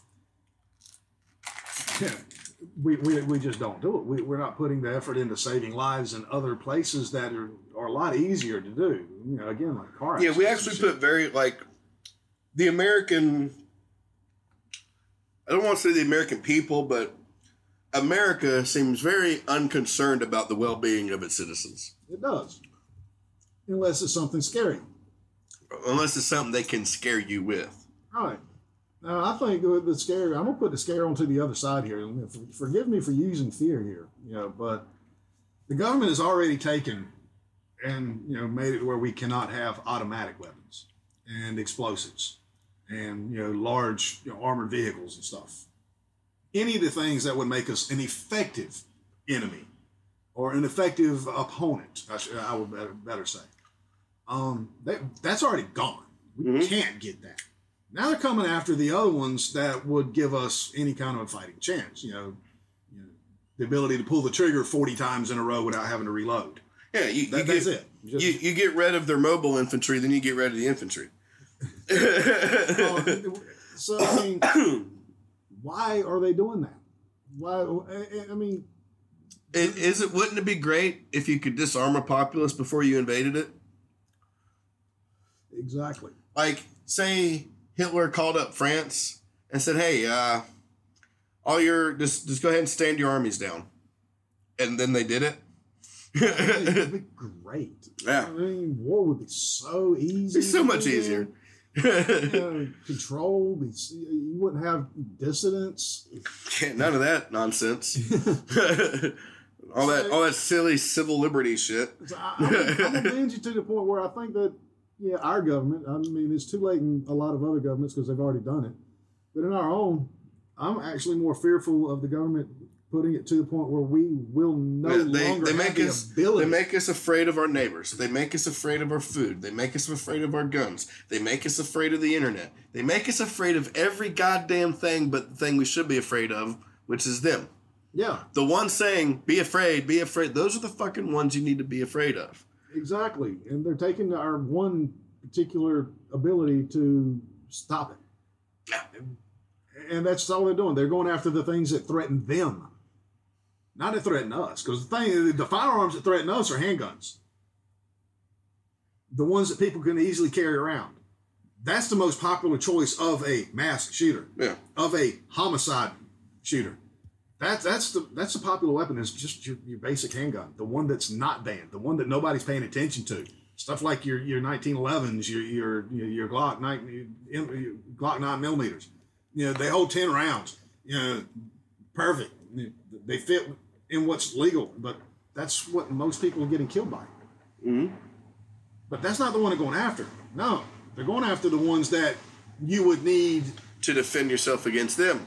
yeah. So I see we, we both come to the insurrectionist uh, interpretation of the Second Amendment. Which is where I think it was originally I do founded too, from. and I, I I did a lot of research. Like I actually did uh, read back into like the precursors of the Second Amendment, which goes back to like uh, I like the the Britain and Sixteen hundred yeah. Britain, yeah, they had they had a, uh, a militia standard as well. Yeah, and it was to keep so that Parliament could defend itself against a, a rise of another tyrannical monarch.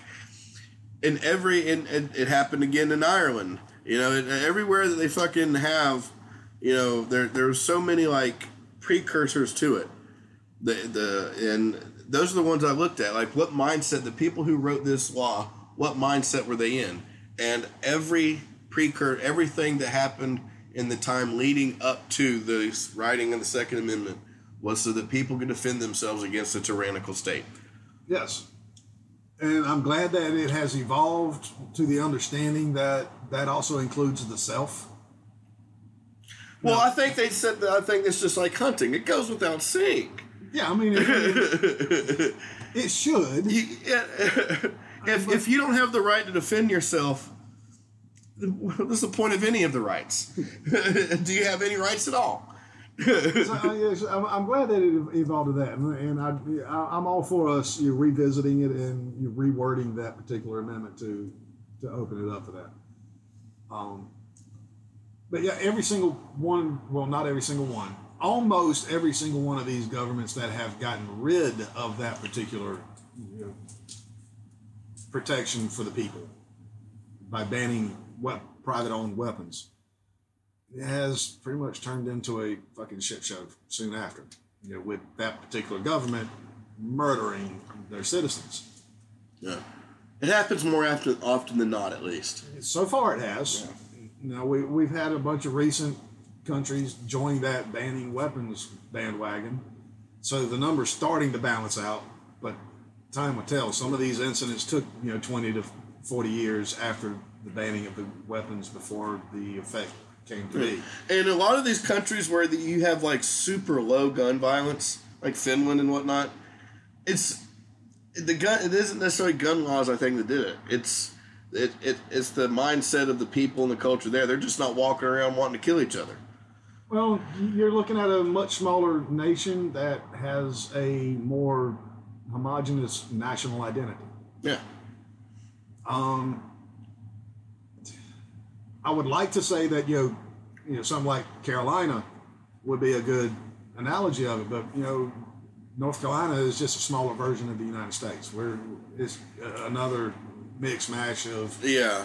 all kinds of different ideals and all kinds of different peoples going wanting to go in different directions. And there seems to be a lot of like language in the Bill of Rights and the fucking Constitution and whatnot that that lean towards like it was supposed to always be like basically like states more so than the federal government. Like the federal government was kind of a a go like a a, a, a final say when it comes to things with certain things, but like for the most part, the states, the individual states had their rights more over the. Yeah, it You know what I mean? it used to be that. Um, the federal government was, you know, to to to handle foreign affairs, to handle national defense. You know, the, you know when it comes to the defense of the entirety, um, and to have a set of laws you know, and regulations for uh, for the code of conduct to be part of the union, basically. Right, right. Uh, and other than that, they really shouldn't have any say of anything. But that has definitely changed to the point where now it's everybody's under the thumb of the government. And the government gets to set the laws, and you can set whatever laws you want as long as they're not Yeah. repugnant to the government's laws. Um, I think there was thirty some federal laws when the government was formed. Now there's too many to And count. most of them were protections for the people from said federal government. Yeah. now I've looked into it. You cannot tell how many federal laws there are now. They've lost track. There's too many laws. Unknown. Yeah, it's un- it's unknown. There have been several attempts to actually come up with the number of federal laws that are in place right now. Nobody can do it. There's too many. contradicting each other. It's like verses of the Bible at this point. The government doesn't even know how many laws it has, folks. You can guarantee that was on purpose. and so that no matter what, they can point to some law, some precedent. Yeah, exactly. Doesn't matter what you do. I guarantee you, it's against the law somewhere. Everything. I guarantee you, there's a book. There's a law in there. Some freaking where about how you breathe. Come on, there's one in there about how how to, how, how to wear a, a, a freaking. I got. I You're got. gonna look it up. I, I got to know. There's one in there about the particular uh, bodice that a woman woman can wear. There's, regulating There's, there's, a way, there's a law in there about the cleanliness of coin money. Um, there, there, there's too damn many. yeah, I hope you find some because that'd be fucking respiratory respiratory protection standards.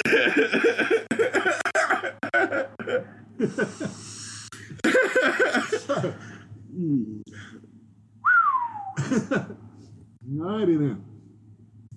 So yeah, the government has gotten out of control, and they're now trying to push the control that they have further down our throats.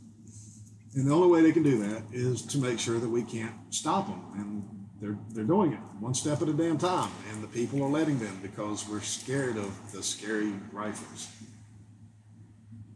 yeah, because they're telling you to be. And I think part of even looking at like movies and whatnot too, they they've started using that. I think.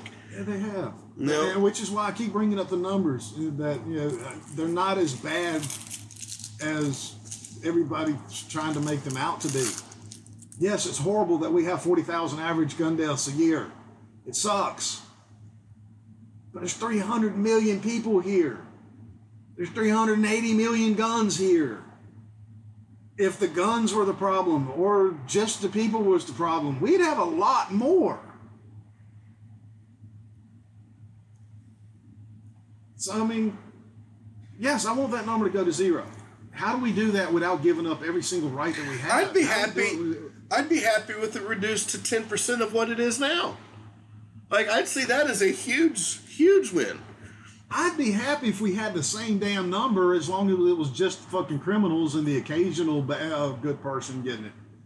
You know, Yeah, the occasional store clerk or something, right? yeah. I mean, uh, I mean, for- sometimes the criminal's faster than the the other person. You know, but if the other person's armed and both of them draw on the criminal gets lucky, hey, that sucks. But at least the person had the opportunity and the chance.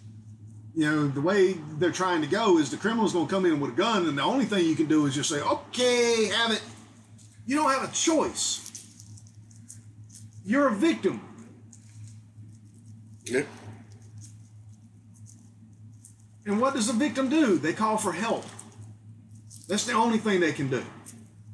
And that's and, and there's no help to be had though. No, there's not. Not in a reasonable And you know what they're going to do? They're going to say, "You're right. There's no help to be had unless you have an armed robot standing by." Or even, yeah, even if we don't get to that point, without your own personal security. I, I'm really starting to believe over the past few days that pretty soon we'll be living in a country that is controlled by a fucking theocratic Christian nationalist movement that is using like these Tesla robots and self-driving vehicles and all kinds of shit to further oppress the people and completely control society. Something like Handmaid's Tale meets iRobot. That is what I think we are coming to, and maybe the next 50 years, maybe sooner. It seems like they're accelerating. I don't know, man. The, the, the whole Christian hold on the nation is, is slipping exponentially. Sure, in the populace, but not in the government. It's rising exponentially.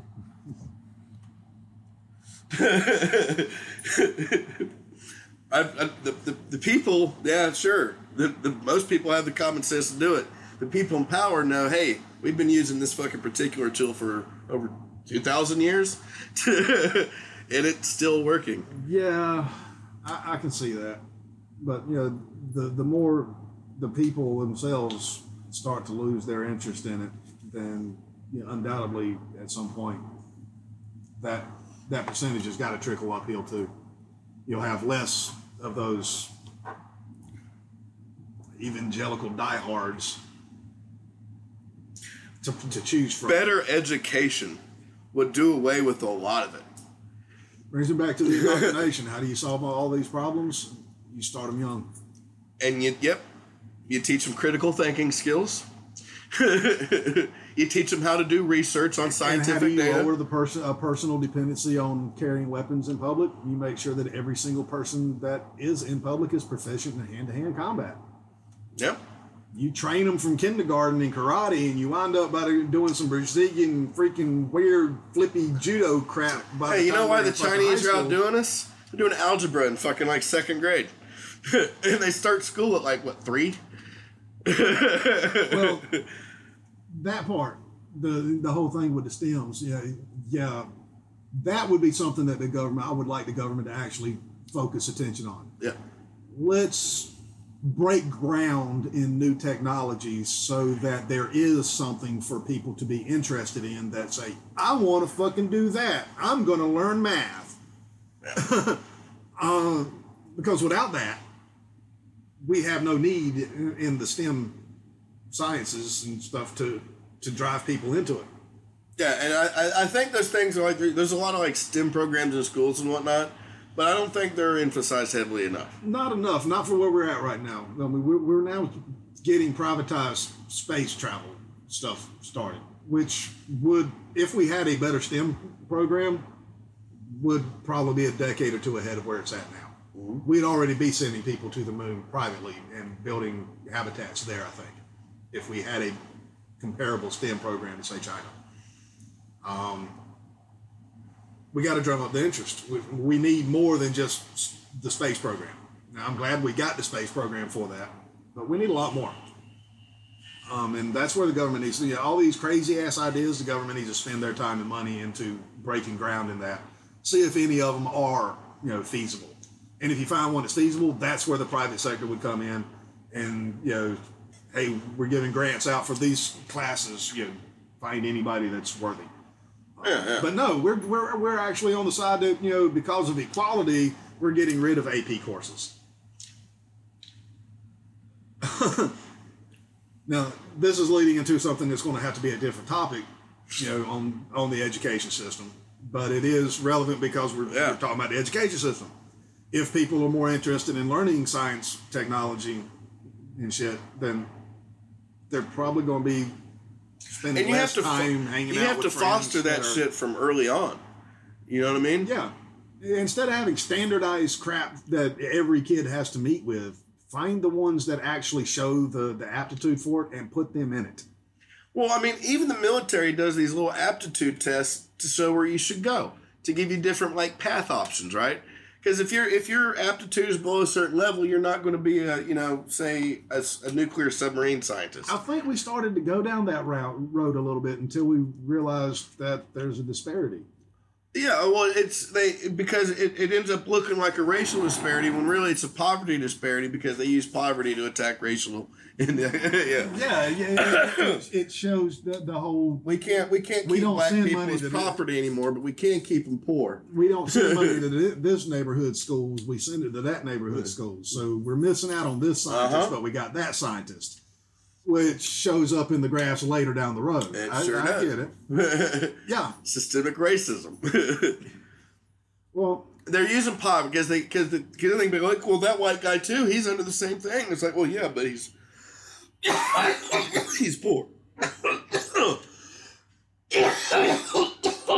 fucking fucking oxygen. yeah, I would love to say that it is nothing but systemic racism. no, it's not nothing but. There are many, many symptoms of a huge problem. and I don't want to say it to the point where you know it's it's the person's fault in that situation. I mean, on, on some level, personal responsibility always does come into play. Well, at the end, it, it, is the it is the end responsibility, um, which is where I w- want to go with this part of it, which leads into the, the weapon aspect of the, the main topic as well is the personal responsibility.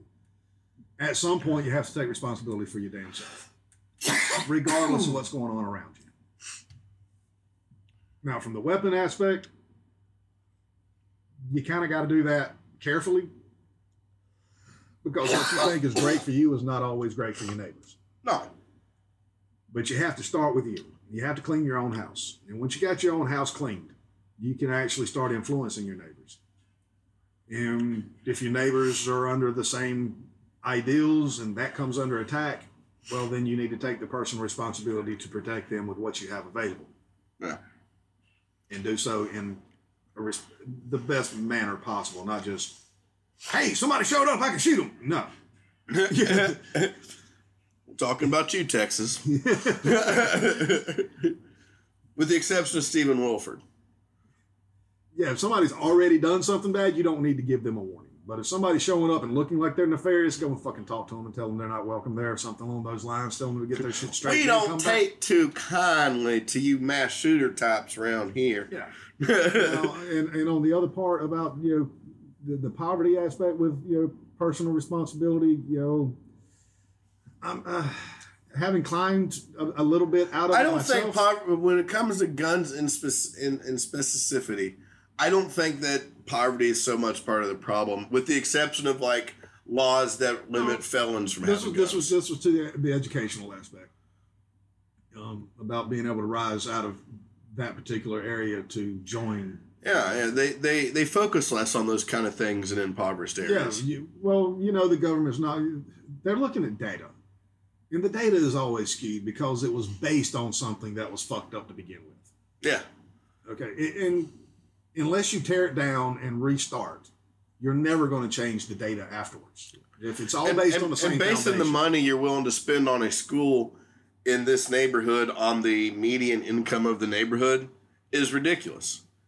You're, you're saying that rich kids need better education, need more education spending than, I'm not, than sure, I'm not sure that that's the data That's- that they do it. They do that. They also use standardized testing they as well. use the testing, and I would say I would say that the way the reason that that statistic shows up is that the kids that are in those neighborhoods, they have more opportunity and um, more resources to draw from to help with that particular education. So they test better, so the school gets more money. yeah, that too. It's I don't think it's the race issue. No, it. I- it's, I think they, it's- but they do look at median income when they're building when they're when they're talking about how much we're going to spend in say this county for for education. They look at median in the state boards all that. They look at the median income. Even the federal government too. They look at the median income of the area, and that's how they judge their their spending on it. well, Look at the schools and say, I, I'm- yeah, I, I'd have to Heritage take- High have School in deep- Wake I'd have Forest. to take a deep look into that to actually have an educated, you know, opinion. But just out of a just drive by, drive by, drive through like Heritage and Wake Forest or Lochmere and, and Cary, and look at those houses and look at the schools there, versus Durham, Southside, Henderson. You see what I'm saying? The populations are similar, but the income is much different. Therefore, the schools are very are different, and you can see, you'll see it. well, Heritage is the, the newer school that just got built not after my time. You know, I, I Uh, went to Wakefield school, too. Shit, I went to school in the the original three schools of Wake Forest before the Well, back then, yeah, back then it was a lower income neighborhood. Well, Wake You know what I mean? Forest still had its upper class. It did. Well, everywhere it, had the neighborhood across the tracks. There was more neighborhood across the tracks. That, like, there there- was, and there was the, middle school was in that neighborhood across the tracks. And folks, when I'm saying neighborhood across the tracks, yes, I am saying that is the segregated part of the town that you know had the minorities in the lower income area. Yeah, The other part of the town that I'm saying that you know what is the part of town that's Main Street. You're talking about old school plantation houses, two story stuff. And, Well, now that has moved out down to Rogers Road, Heritage, Wakefield. Yeah, all yeah. Now you've got the the expansion is your your common neighborhoods all around most m- metropolitan areas. Yep. Most. So now, even in the same town, you'll have a high school over here or a school over here that's fucking funded to the max, right? Cops are always in those parking lots. You know what I'm saying? But then you go down to the one downtown. But what I'm, saying, what I'm saying is that whole neighborhood there, even the people from across the tracks and the people from over there at Heritage, they're on the same damn bus going to that same high school. No. Yeah. I mean, in some, in, in like some more, in Now, when it was cases, me, yeah. we only had one high school. right, and that was So the, the, case whole entire me. town went to that one high school. But- the same with the school that was on that side of the track. It was the same school. But now, system. eh, when area, when there's an area with like, say, where I grew up in Now, Johnston I, I, County, I get it in larger like Raleigh. Raleigh's got still this this yeah, school district. You have to go to this school district, and they actually enforce that your address takes you to that school. Yeah, they, they your address definitely does. so they make sure you go to the school in that district. There are ways around that. Yeah, yeah, there there is actually. There's there's pathways you can take. That actually caused my first instance with uh, violating the actual law. my first you know, foray into trouble was the fact that I was going to a different school district and our vacations were at different times. yeah. Um, you know, time and stupidity, bro. That's all you need. That- that's it. That's it.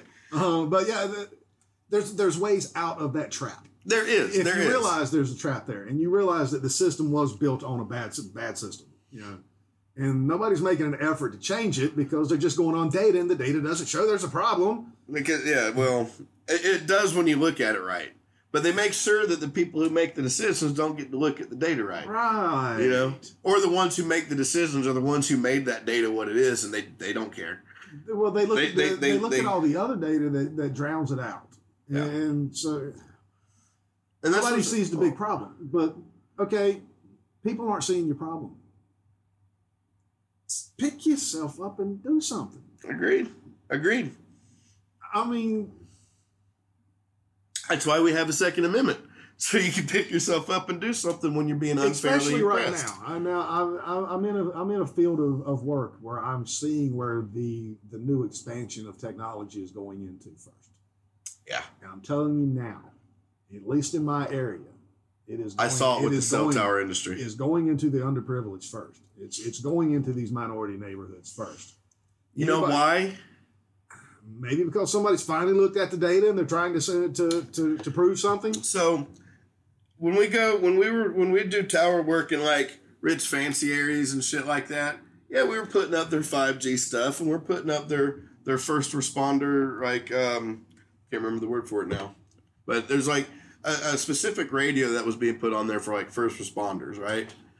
Now in these poor neighborhoods where this shit's going up and going up fast, it's more about this like first response thing. It's it's about um there's it's not so much about like the furtherment of technology, it's about surveillance.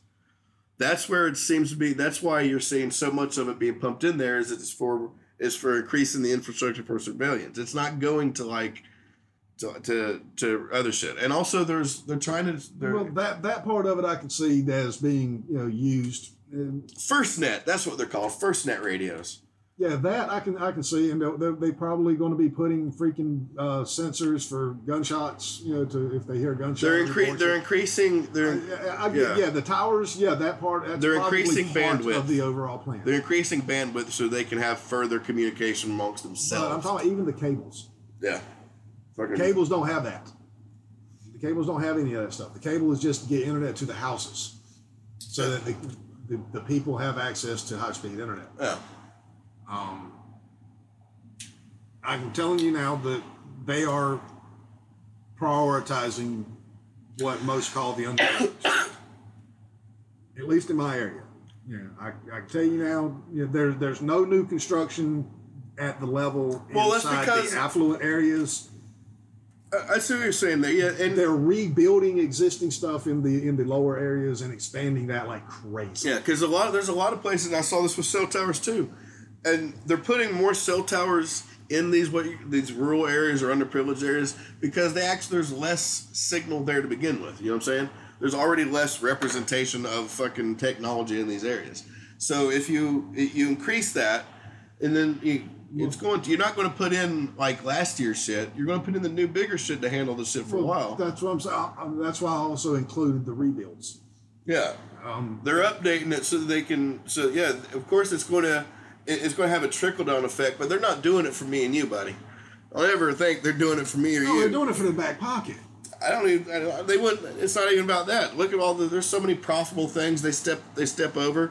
If it if it manages to. well, it could be so they can you know mi- brainwash the masses easier. I mean, that's where I'm going with it, yeah, man. fine. They want they, they want you to have that good bandwidth so you stay on TikTok. Well, you know, they come up with the fucking, you know, the, the whole, uh, what was it, the, the New Deal or something like that, that actually started putting the, the whole disparity into place. Um, you know, building roads through neighborhoods to, to lower We're building property Roombas that connect to the internet. Did you know that?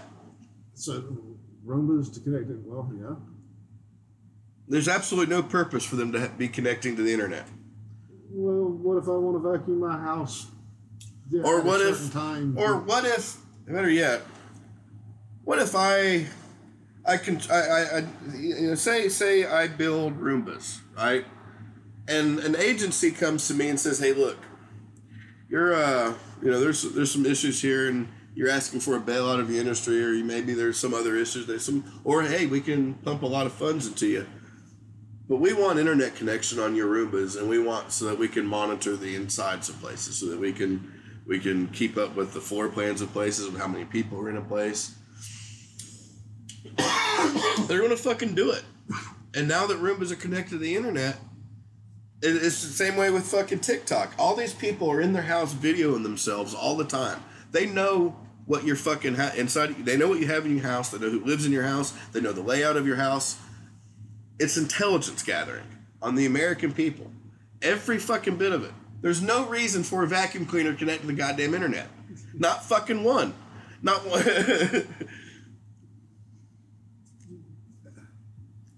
you, you can't go with the need thing, man. It's it's it's want. It's what people want. they convince you that you want it. Who wants their internet? I mean, their vacuum on the online. How many people are going to buy it? All of them. That's the because they convince them that they want it. But nobody, before they told you you wanted the thing, wanted one. How did they tell you you wanted it? By showing it to you? Yes, consumerism. Yet again, we get to the bad guy at the end of the story. We pull off his mask, and it's capitalism.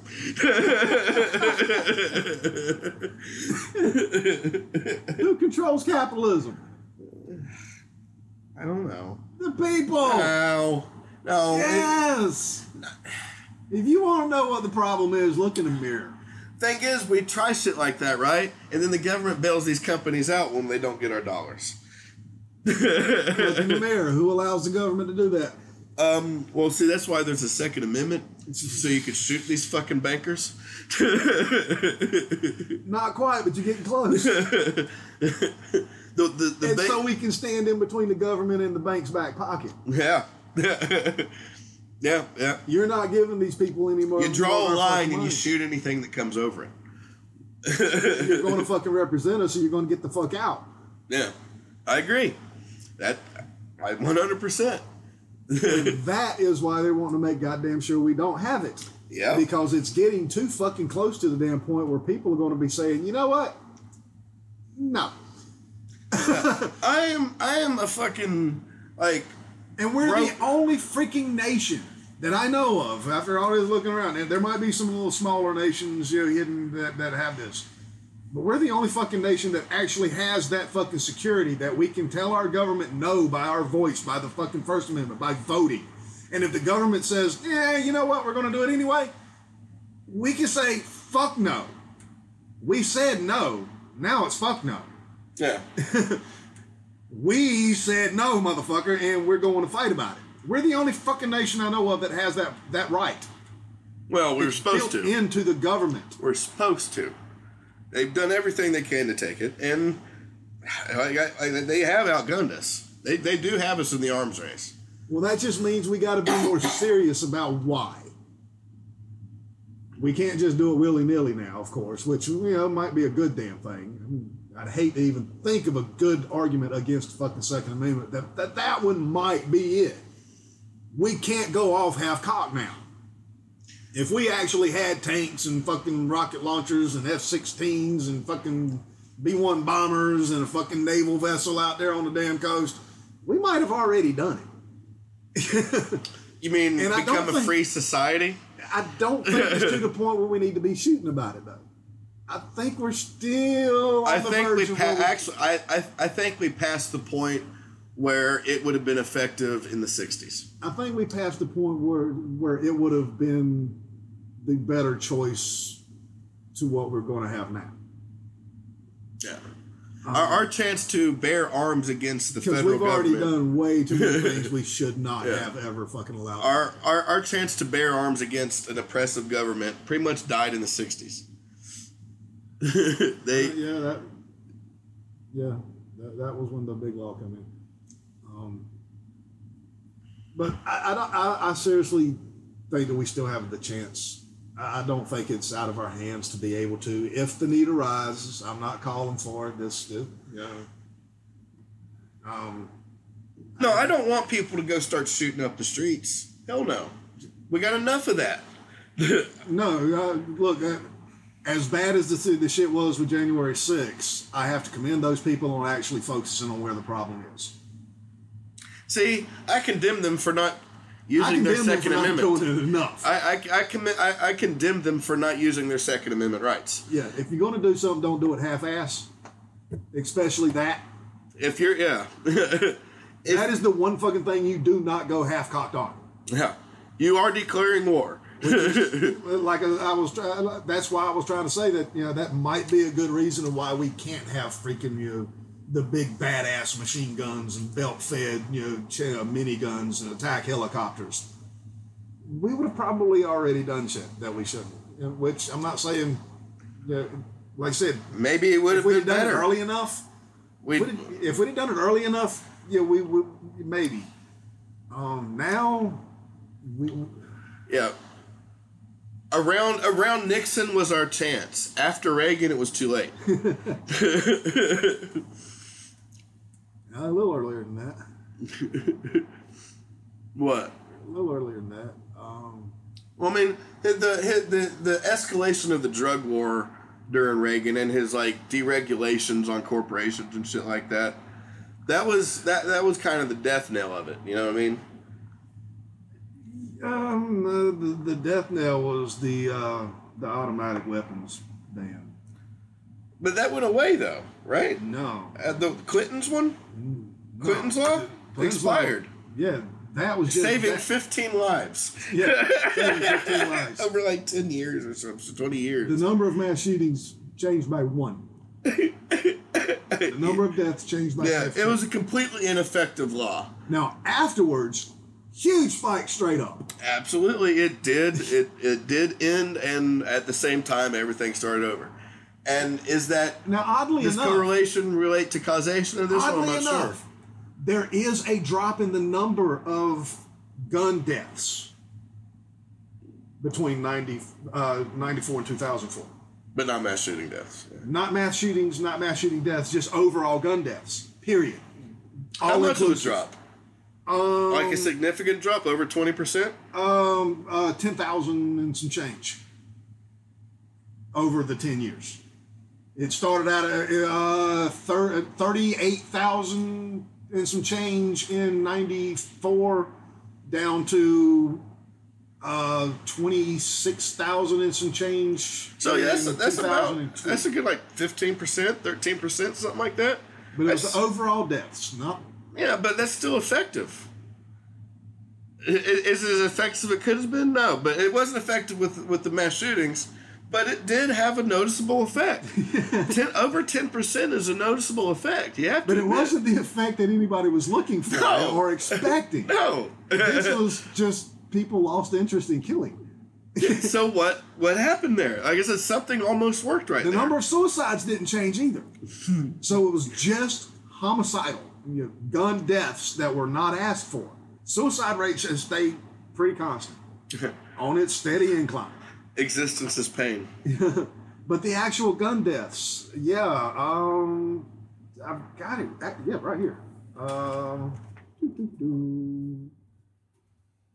I don't need it all. Yeah, here we go. That's an easier to read. 39,000, sorry, in uh, 93, down to a low of 28,663 in 2000. Then it started climbing back. Yes, that's a good third. It reduced by almost a third.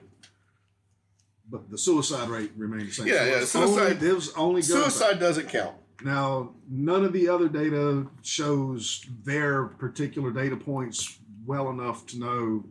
Well, I might be able to find out something on that other one that had it broke down a little bit and see if I can find a small, a different correlation. I just thought, thought to look for and see if, yeah, that one. I don't know if this one goes back far enough though. Um, doo, doo, doo. no, it only goes back to 20, 2020. No, I went the wrong way. Where did it go? 2014 was the earliest in this particular one. So no, it, it don't have it. I was going to see, and I'd like to, you know, maybe I'll follow up a little bit to find out uh, exactly a breakdown of the deaths during that particular decline and see which deaths was. I, I, I'm, it would strike me odd if it was the assault weapons ban. because none of the weapons that are used in a common occurrence of a firearm deaths were banned. so hmm. what what did it actually do? Now I'm I'm just I'm going to have to look into just that. What Yeah, and actually honestly, did the, the firearm most of the most of the most of the like the mass shooting crimes, I think all the handgun like gun related like violence and whatnot, are the guns were purchased legally. So maybe if we if we did ban guns, they're you know, it, it, it's the legal sale of guns is the problem. Illegal sale, th- th- those guns are fine. Nobody's using those. there, there's definitely a correlation. Now, is it a causation? I'm not sure. But there's a correlation. The, the number of deaths did drop during that period, period of time. And then, you know, for some reason, after it ended, spiked tremendously at a higher rate than anywhere in history. yeah. And I'm talking the rate of incline is higher than any point of history, not So just I- the number. I did see because you sent me those links. I looked at the like graph about that, Yeah. and it just it just goes like almost straight up. yeah, like- yes, the correlative increase. You're like a forty. It's like a forty degree angle. yeah, it's ridiculous. What in the hell is driving that? It wasn't that way before the ban. It wasn't that way during the ban. It happened after the ban. What? But the ban didn't do anything except for cause a lower number of deaths. that shouldn't have any causation to the freaking ban because none of the weapons used were banned. It doesn't make any sense. So I'm gonna have to take a deeper look into that. Find out what the hell happened there. Something went on. That is a very interesting data set to look at at this, and it, it, it we had something right. Something else happened along with, in my mind, something else happened at the same time, about 93, 94. I don't know what it would be, but I've got to find something else. It's just going to drive me crazy to O.J. Simpson, Monica Lewinsky. Oh, you might be onto something there. Happy Um, president. I mean, like More people. things that were going on during the time kept us distracted. Maybe yeah, maybe the life was too interesting to fucking go out and kill people. Yeah, it, it still sucks. See, a lot of people people still killed themselves, but a lot less go. I mean, up Jim Carrey. Jim Carrey was at the peak of his career. Then maybe Jim Carrey saved those lives. It might be. we, we've got to find something in there because there, there's no reason for just the ban itself to have had that effect. None of the weapons banned would have changed any. It was something in the culture. I, I agree with you. It had to be something in the culture. Would be my hypothesis anyway.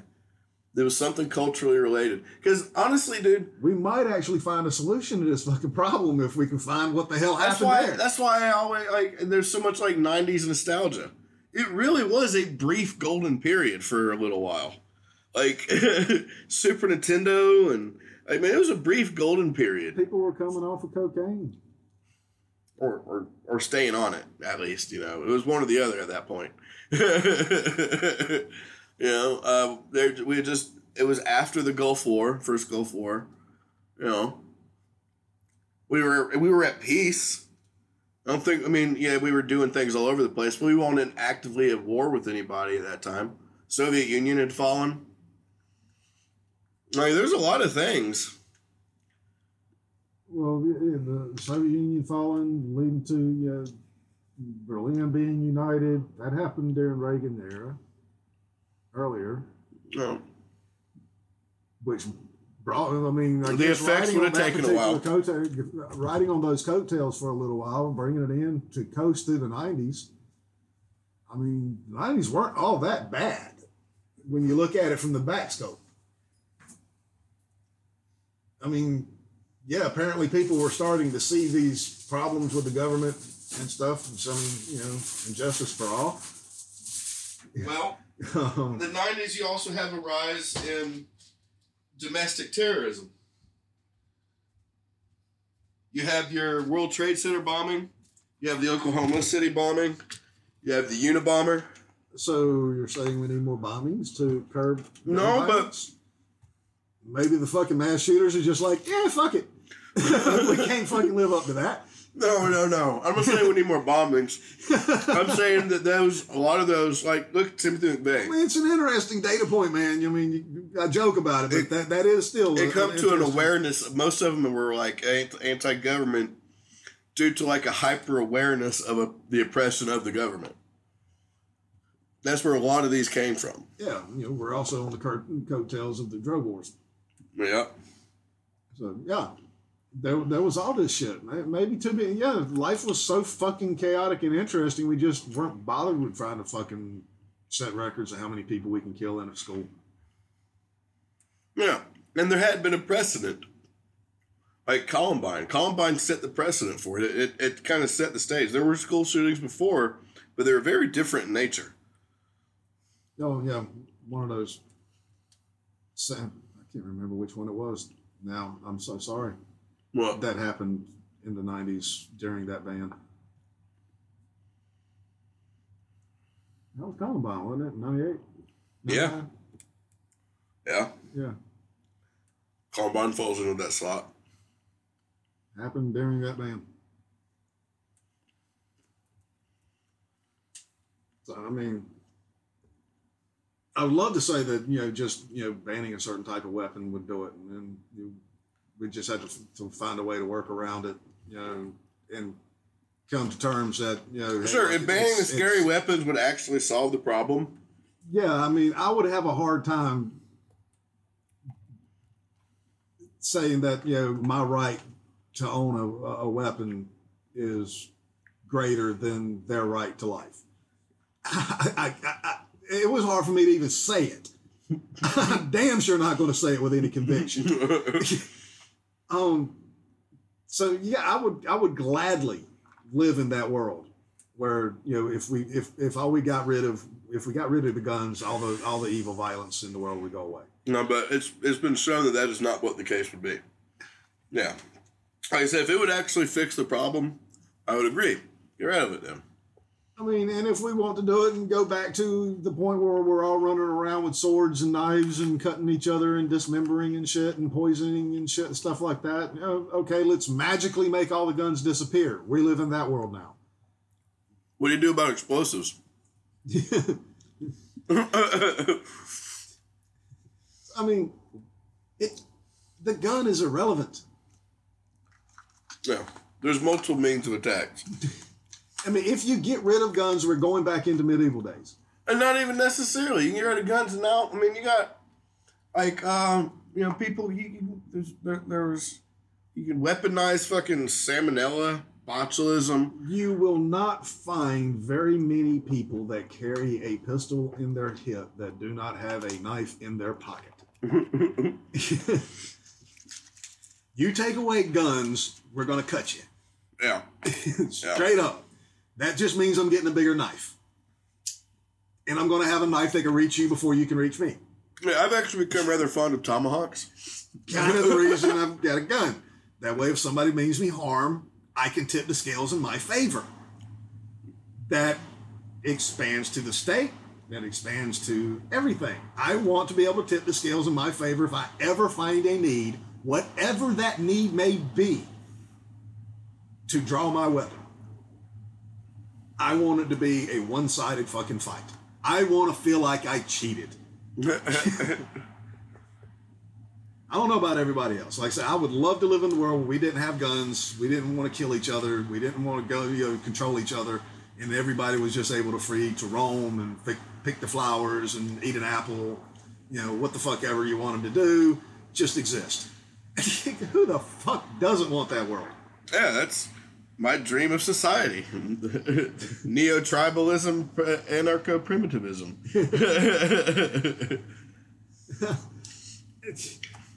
I mean, that, of course, that's ideal. The only way we're ever going to get that is if we teach our young ones that that is the goal. As long as it's only a dream, we'll never get there. Just like anything else in your damn life. If you don't write it down, it's only a dream. When you write it down, it becomes a goal. When you have a goal, you can figure out the fucking steps to get there. Yeah. You have an endpoint. You have something to build the bridge to. Let's find the fucking goal. I don't give a damn what the fuck it is. Let's find the goal. Yeah. Let's turn a dream into a fucking goal, whatever the fuck that is. Put it down on paper, figure out the steps, and let's make ourselves into that. Be it on a government level, be it on a fucking national uh, world level. I don't fucking care. The sooner we get there, the sooner all these fucking little bullshit problems like this we have to deal with. Yeah, I mean, fix people and you fix a lot of it, you fix the problem. The only way we can fix people is to figure out what the fuck a person actually is, and we need everybody's input on that kind of shit. Yeah. And let's let's See, I told you everything's a slippery slope when you get away from guns. And you know, I actually had to backpedal myself right there because I, was- I, you know, I was about to make a statement on religion. And I was like, like, oh, well, maybe they, maybe not everybody should have input. slippery slope. if you think brother. the world is six thousand years old and the and was created in seven, like literal seven days, then maybe you shouldn't have an input on how fucking things are done. well, the whole metaphorical sense, and then everything in there is a metaphor. then, and, uh, you know, then at least you're capable of abstract thought, and your your input is valuable. I mean, but there again, the very nature of saying we all need to get on one topic, all of a sudden brings up exclusion. Right fucking here, trying to have this intelligent conversation, and bam, there it comes.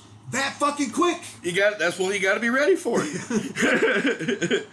you got to be ready because that's the that's the shit that stands in the way of true progress. Is this backwards nonsense thinking?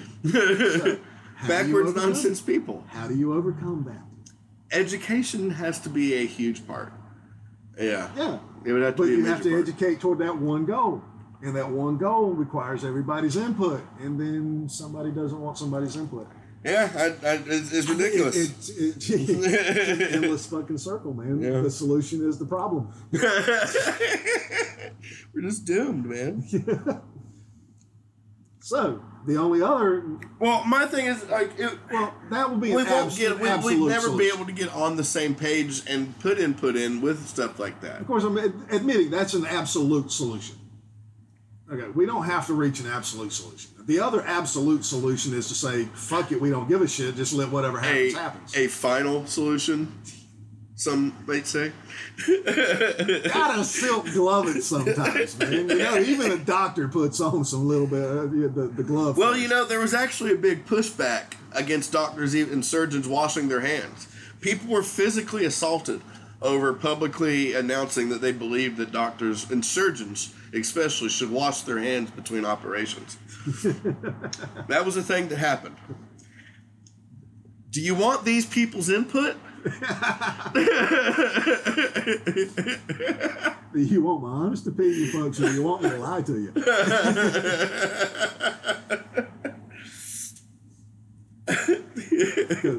there used to be a reason a qualifier, I should say, to vote. Yeah, uh, and while there should be some some regulation on it, it shouldn't be what they were doing. You had to be a, a white male and like they they they yeah, but I, I Well, e- even when- even when they when they got rid of all that, there was still a land requirement. There was still a service requirement. I would say at least some sort of service requirement, if not the Right up military service and public service. 48? Yeah, they, I think it should be a requirement, if not for military service, at least public service for some period of time, and and training. You know, I mean, yeah, of course. Yeah, yeah. I'm, I'm But yeah, I, so that would that would alleviate a lot of problems. I think um, it works in places like Sweden. And what's wrong with giving everybody a sense of civic duty, right?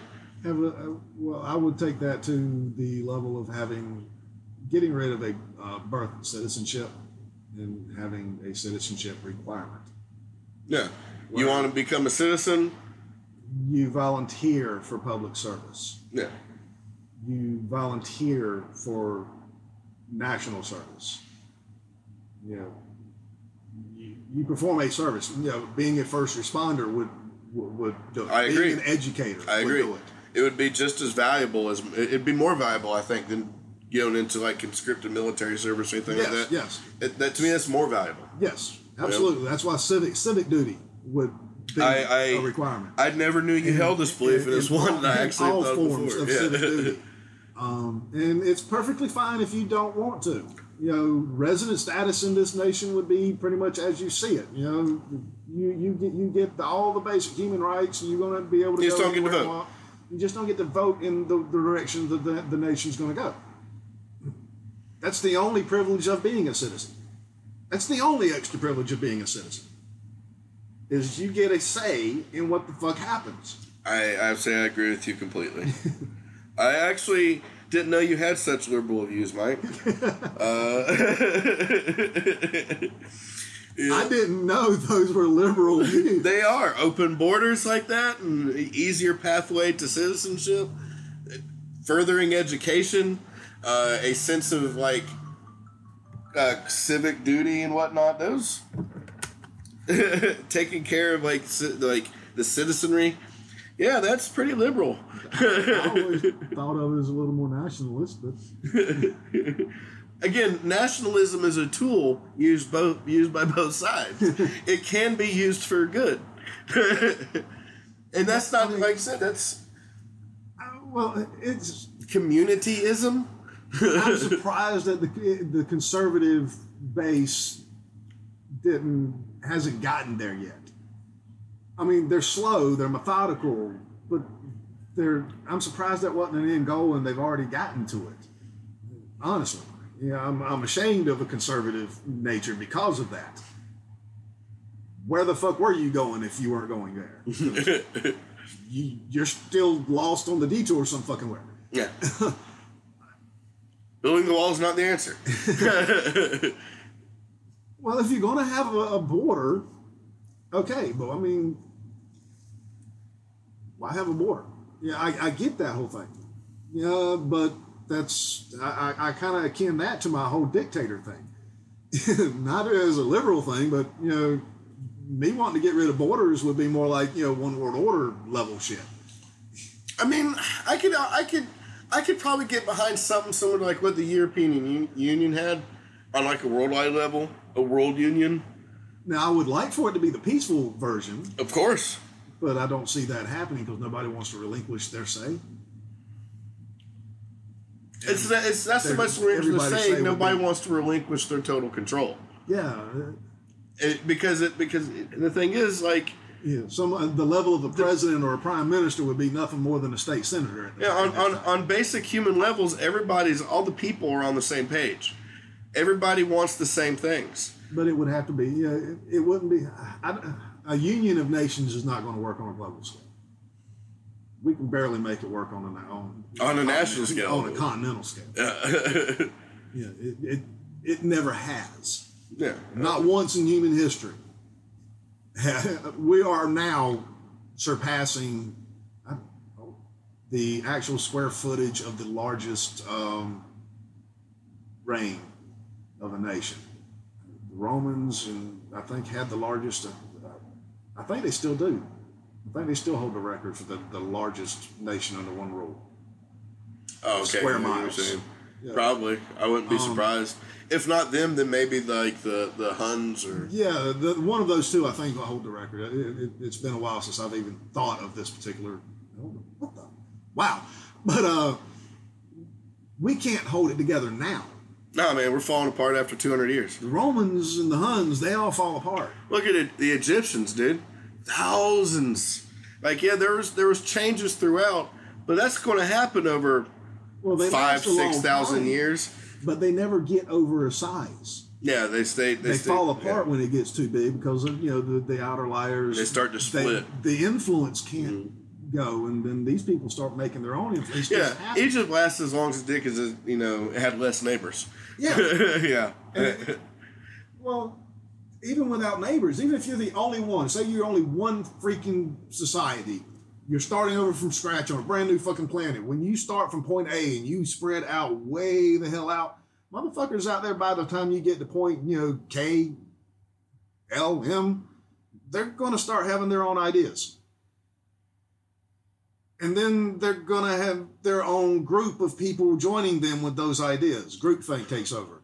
well, you know, there is a solution to that that we've because talked point about. A's influence can't reach that far. there's there we we've we've talked about a solution to that and we've uh we've also in this episode have talked about the increase of you know broadband service and bandwidth out to there, all areas across the country hive mind prevents that notion especially when there's like a strong internet you know uh, infrastructure where they could communicate continuously it would fix that problem of group b It could limit the problem of it. I don't think it will eliminate it until we actually plug in. Yeah, yeah, yeah. If we if we completely plug in, you can eliminate that. Absolutely. Or, you know, we can go the genetic route. uh, well, okay. I was gonna say how we'd do that, but then again, I, I've read Brave New World. I know exactly how we'd do that.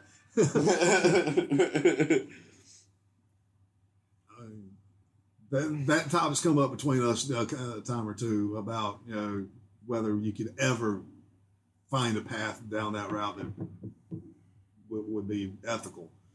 Um, but the same said about every other freaking path that you take, even on the education. We need to get start pe- teaching people this stuff. Education is the easiest one. It's the, it's the most palatable one because you don't change the appearance of anybody. You can't change the appearance of anybody. The only thing you can change is what the person actually is. I think that's a lot more dangerous, but you know, it makes people feel better. Well, Martin Luther King, content of the character, you know, more important than the color of their skin. yeah, yeah. It's as it should be. But you know, yeah, but molding the content of that character to control that content of the character instead of controlling ourselves to where we can all tolerate a particular environment that might make us look all the same. One is definitely perceived more dangerous than the other. yeah, as, uh, see, to me, it shouldn't be so as long as your your the the path you take to get to everybody looking the same isn't genocide. Absolutely. as long as it's ethical, that's the problem. How, how do you make it ethical? Well, there are no ethical genocides. Well, not the, not the gen, not the genocide part though. Maybe the extermination of bedbugs would be an ethical genocide. We're, I'm, I'm, still focusing on the, the, the genetic manipulation part to to get everybody to Yeah, yeah. form then- up and get Eventually, yeah, it'd be like the uh, what, what what did they call them in South Park? Goobacks or whatever. yeah. You know, all, all, all the differences problems go away if you do that. Mm-hmm.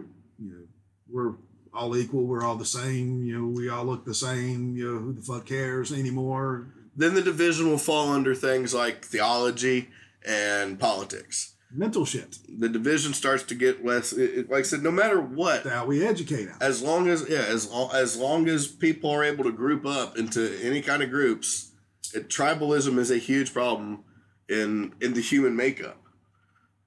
You know what I mean? It's no matter what people, and like I said, similar ideals are going to go against it. It seems ever since fucking cavemen. But you got to be if you're doing the education route, you got to be careful not to exterminate free thought, or you'll never have a fresh idea. Innovation would die. Yeah. And That's yes, a tough these one. are still sol- possible solutions to the gun problem. Uh, it, it- yeah. it sounds like we're it's a getting far societal off. problem. We, we sound like we're getting far off topic, but it, we're, we're still running around this same central topic. How do we get people to stop killing people? Is we got to educate people. We got to get rid of the differences to make people hate people. We uh, all these different problems, and they all come down to we look different, we think different. You know, we are different. Yeah. That's the problem. It's the great thing about us, but it's a fucking problem. It's the core problem. yeah. The uh, the the real problem, to which there should be a final solution. You're kind of getting concerned about the number of times you point that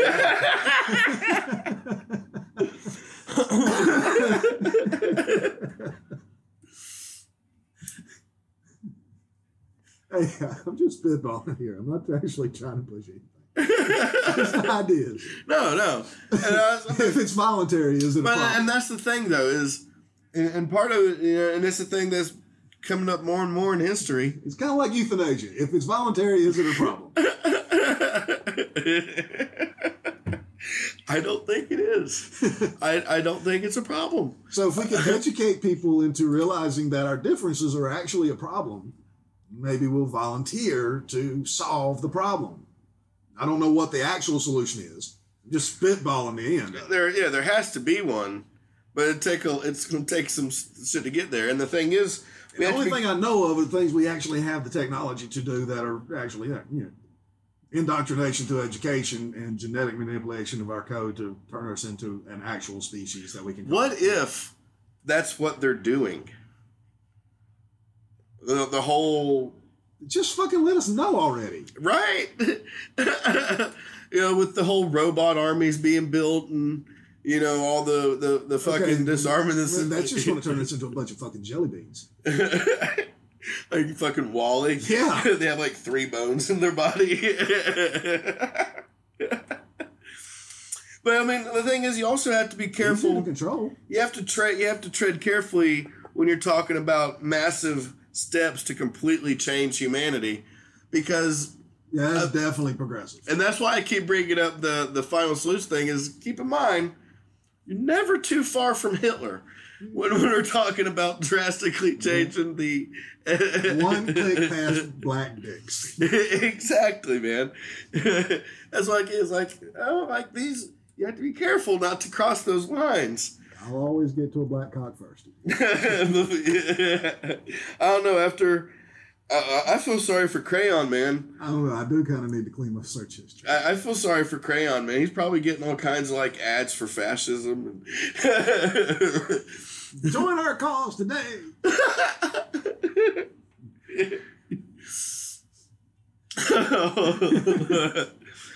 Do you have a nationalist sense of pride? Uh, like, but yeah, as long as you know it's it's a voluntary thing and it's not based on death, I think we can probably find Right. a way to get there. yeah. it- I'm, I'm not saying it's the path. I'm, you know, I'm not promoting it. I'm just by the knowledge that I have available to things that we could actually take steps to do today. That would be a viable solution. yeah. Final solution. Get, get getting rid of the differences that tear us apart. But like I said, then then we have to find out because as soon as we get rid of the differences or the things that are dividing us, there's going to be something else dividing us. Well, Thought. Exactly. That's why I say you got to be fucking careful not to actually get rid of free thought. if you try to get rid of thought that divides us, which thought will, just it, hell, hating on the color of someone's skin was a thought before Yeah. it became a thing. yeah, Enslaving another person just because they're not from your house is a fucking th- thought before it became a thing. Charles Whitman climbing up that tower was a thought. Right. Um, so yeah, there, there might be some something to be said about having limited direction of thought, but education, I think, would eliminate that. Uh, not less of it, but more of it. Um, I'm okay with people knowing how to, to make gunpowder and you know how chemicals work. We limited that out of schools because one fucking person blew up some shit. We're punishing the entire society on the actions of a few fucking idiots. Yeah. Who were generally lashing out against an oppressive society through at least one viewpoint or another. Yeah. so we're compounding the fucking problem, which you would account for that big giant spike. Yeah. So let's overeducate people. Let's give the fucking freedom back. And let's fucking pick a goal.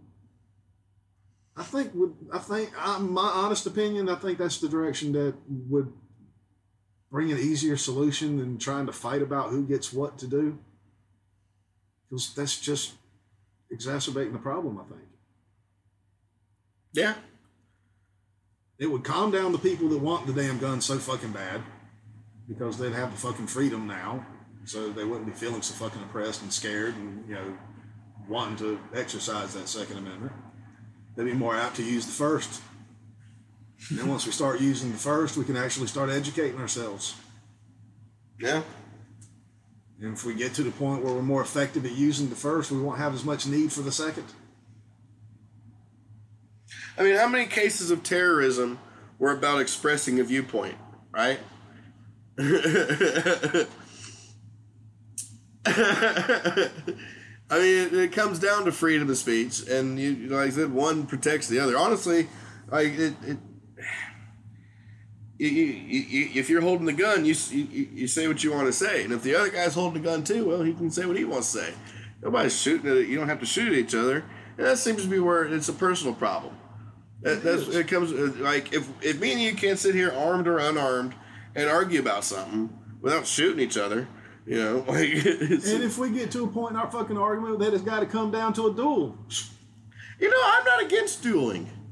Presidents were involved in duels.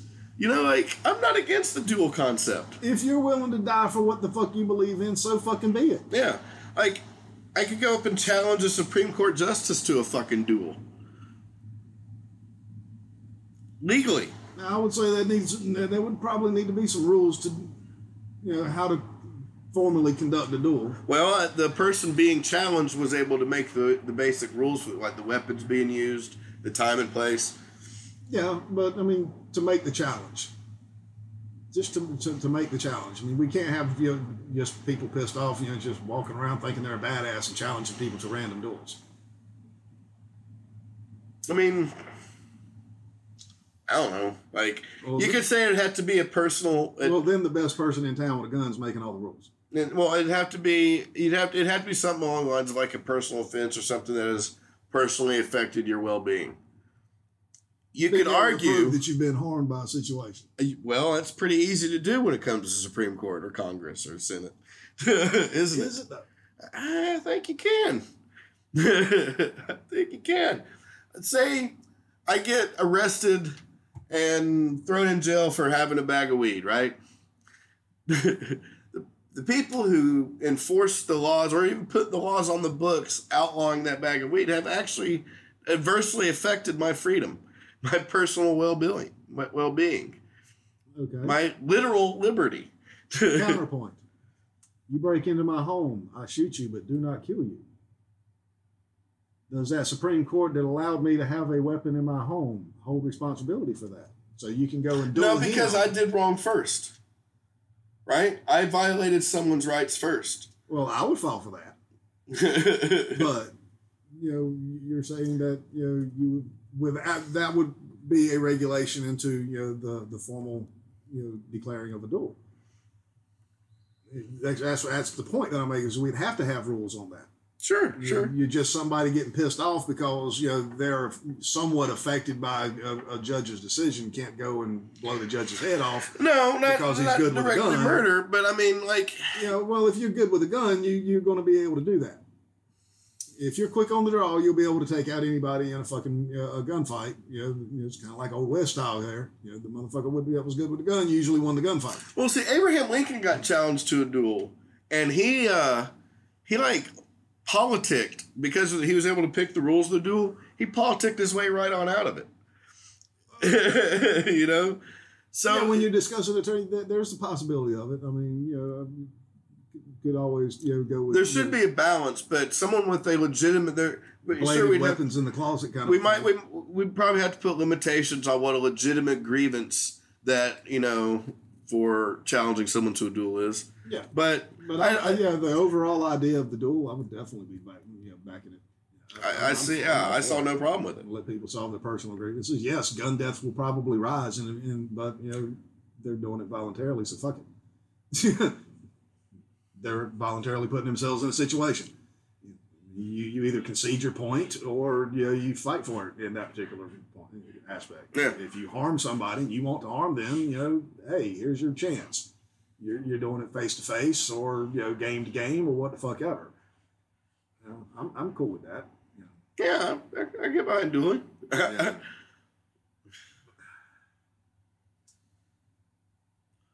it's it still comes down to you know the number of deaths. You know what is acceptable and for what reasons before we actually call it a problem.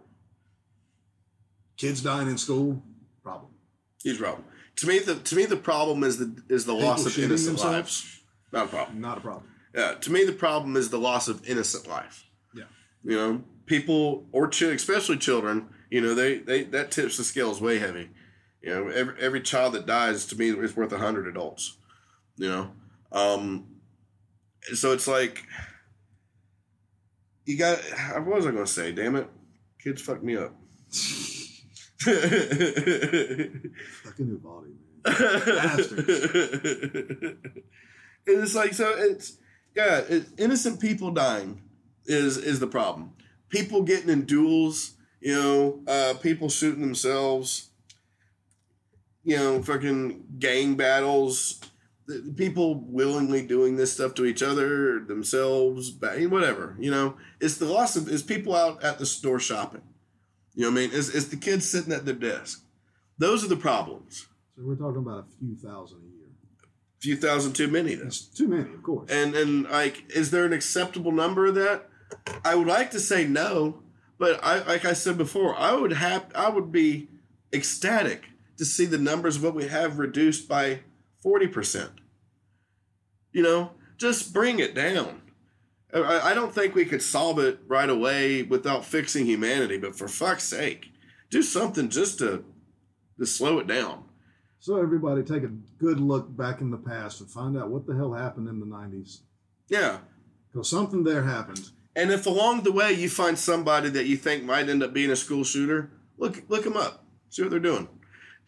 Come up with any other ideas and you know that don't involve you know massive you know, genetic mutations to ourselves or serious indoctrination changes to our school systems. Well, that needs to be happening anyway. But you know, um, you know, bring them up.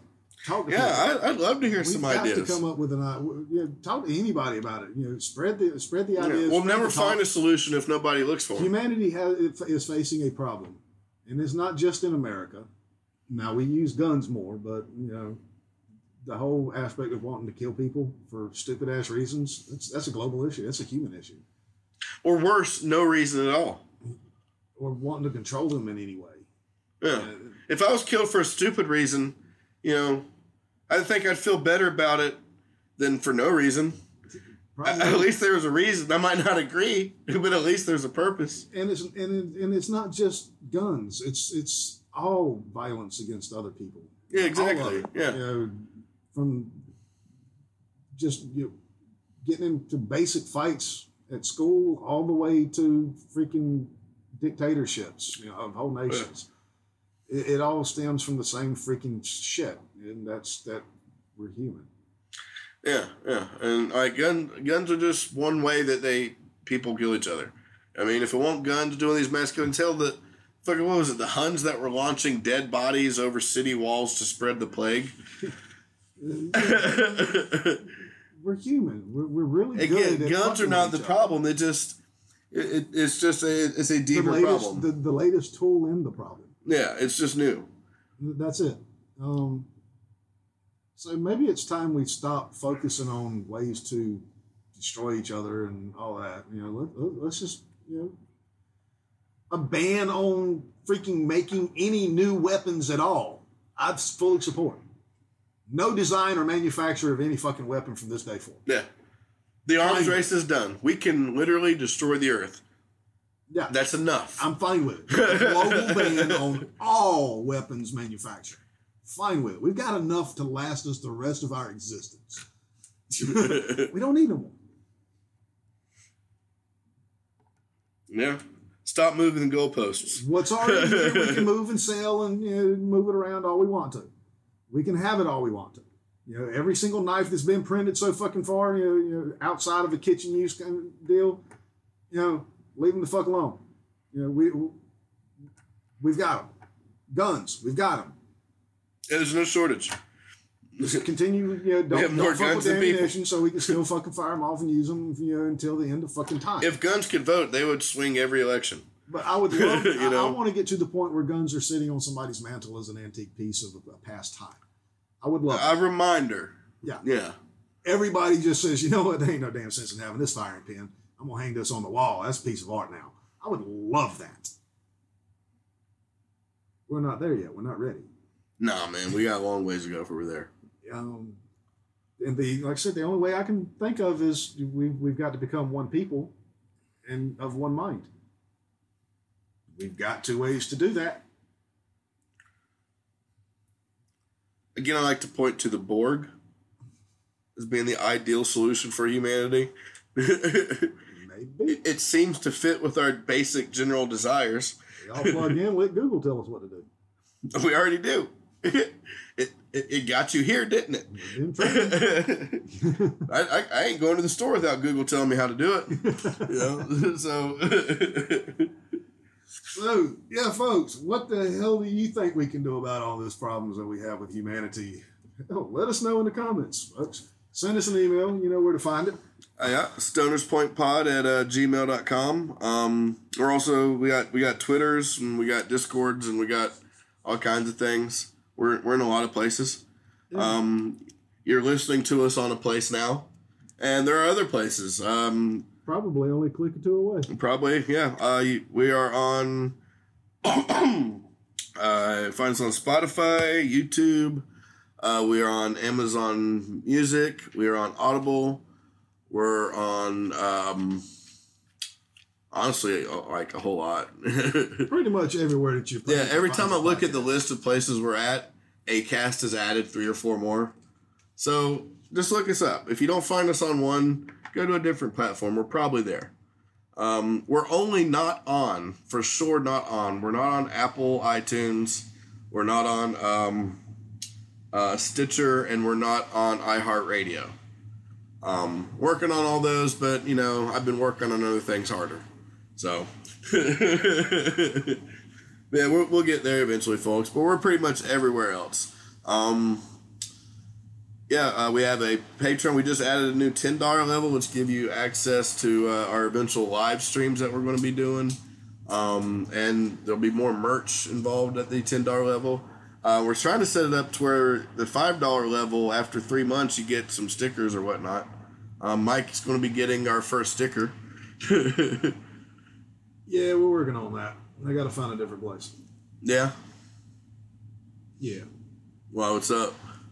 Yeah, I just got to find. Yeah, I don't. I don't like the uh, the numbers I got back. So I'm gonna look for something different. All right, we'll find something, but we'll get we'll get merch out there to you guys. We're we're, we're working on all that. Um, we also have the five dollar tier, which gives you early bonus, or gives you some bonus episodes, uh, like the Skeeters Bar Talk, which well, we're gonna be doing another one today. Huh? Oh yeah. Fuck yeah, we get something to look forward to. Yep. Um, Skiers Bar Talk uh, every week. Hopefully, we're going to be breaking down. A, we're going to watch a random episode of South Park, and then we'll break it down. We'll talk about the the subtext of that episode. Um, yeah, and uh, it, it's interesting. It's fun. and it's it's better than fucking mass shootings. Absolutely. Um, also, check out uh, they'll uh, uh, Charlie Manson's fanny pack. Uh, that's we do uh, me and uh, my wife Jessica. We do serial killers and cults and all kinds of stuff. Uh, yep, check us out on that. And if you like our intro and outro music, check out my man Wikluh Sky on uh, all the music getting places. Just another click or two away. Just another click or two away. In fact, in the episode description is a click that you could they'll take you right to some of his music. So uh, yeah, um, shout out to uh, uh, yeah Crayon, our, our, our research assistant. He helped us none with this research, although he did offer his if we needed any like uh, technical like knowledge on guns and the history of guns and like the actual guns that the machine itself. He's an, I would call him an expert. uh, the, the the man is he he's he got some gun knowledge. he could go on about guns like I can about drugs and religion. Well, I would have liked to have had him. Maybe we'll uh, hit a topic on actual guns Yeah. instead of the theory behind them. Actual guns. Yeah, yeah. Um, uh, he didn't help us out. He offered to, but I was like, "No, we're gonna keep this with me and Mike." But he, our next couple episodes, do the fascism and the socialism. Uh, he's he, he's already done so much research. I'm still catching up on it. Every like every so often, I'll open the message thing and pick a link and read it. uh, but yeah, so That one's going to be a refreshing change from the last couple of weeks. I know, right? oh, God, education that isn't so horrible. Still to talk about one person killing a whole bunch of people instead of a bunch of people killing a whole bunch of people at different times. um, yeah. So, uh, Mike, you got anything else? Uh, we'll have some news hopefully in the next coming week or two about some side projects that I am working on. I'd stay tuned for that as also. Um, other than that, no, just uh, be better people. But yeah, fuck around and find out, guys and girls and days. From my cold, dead hands.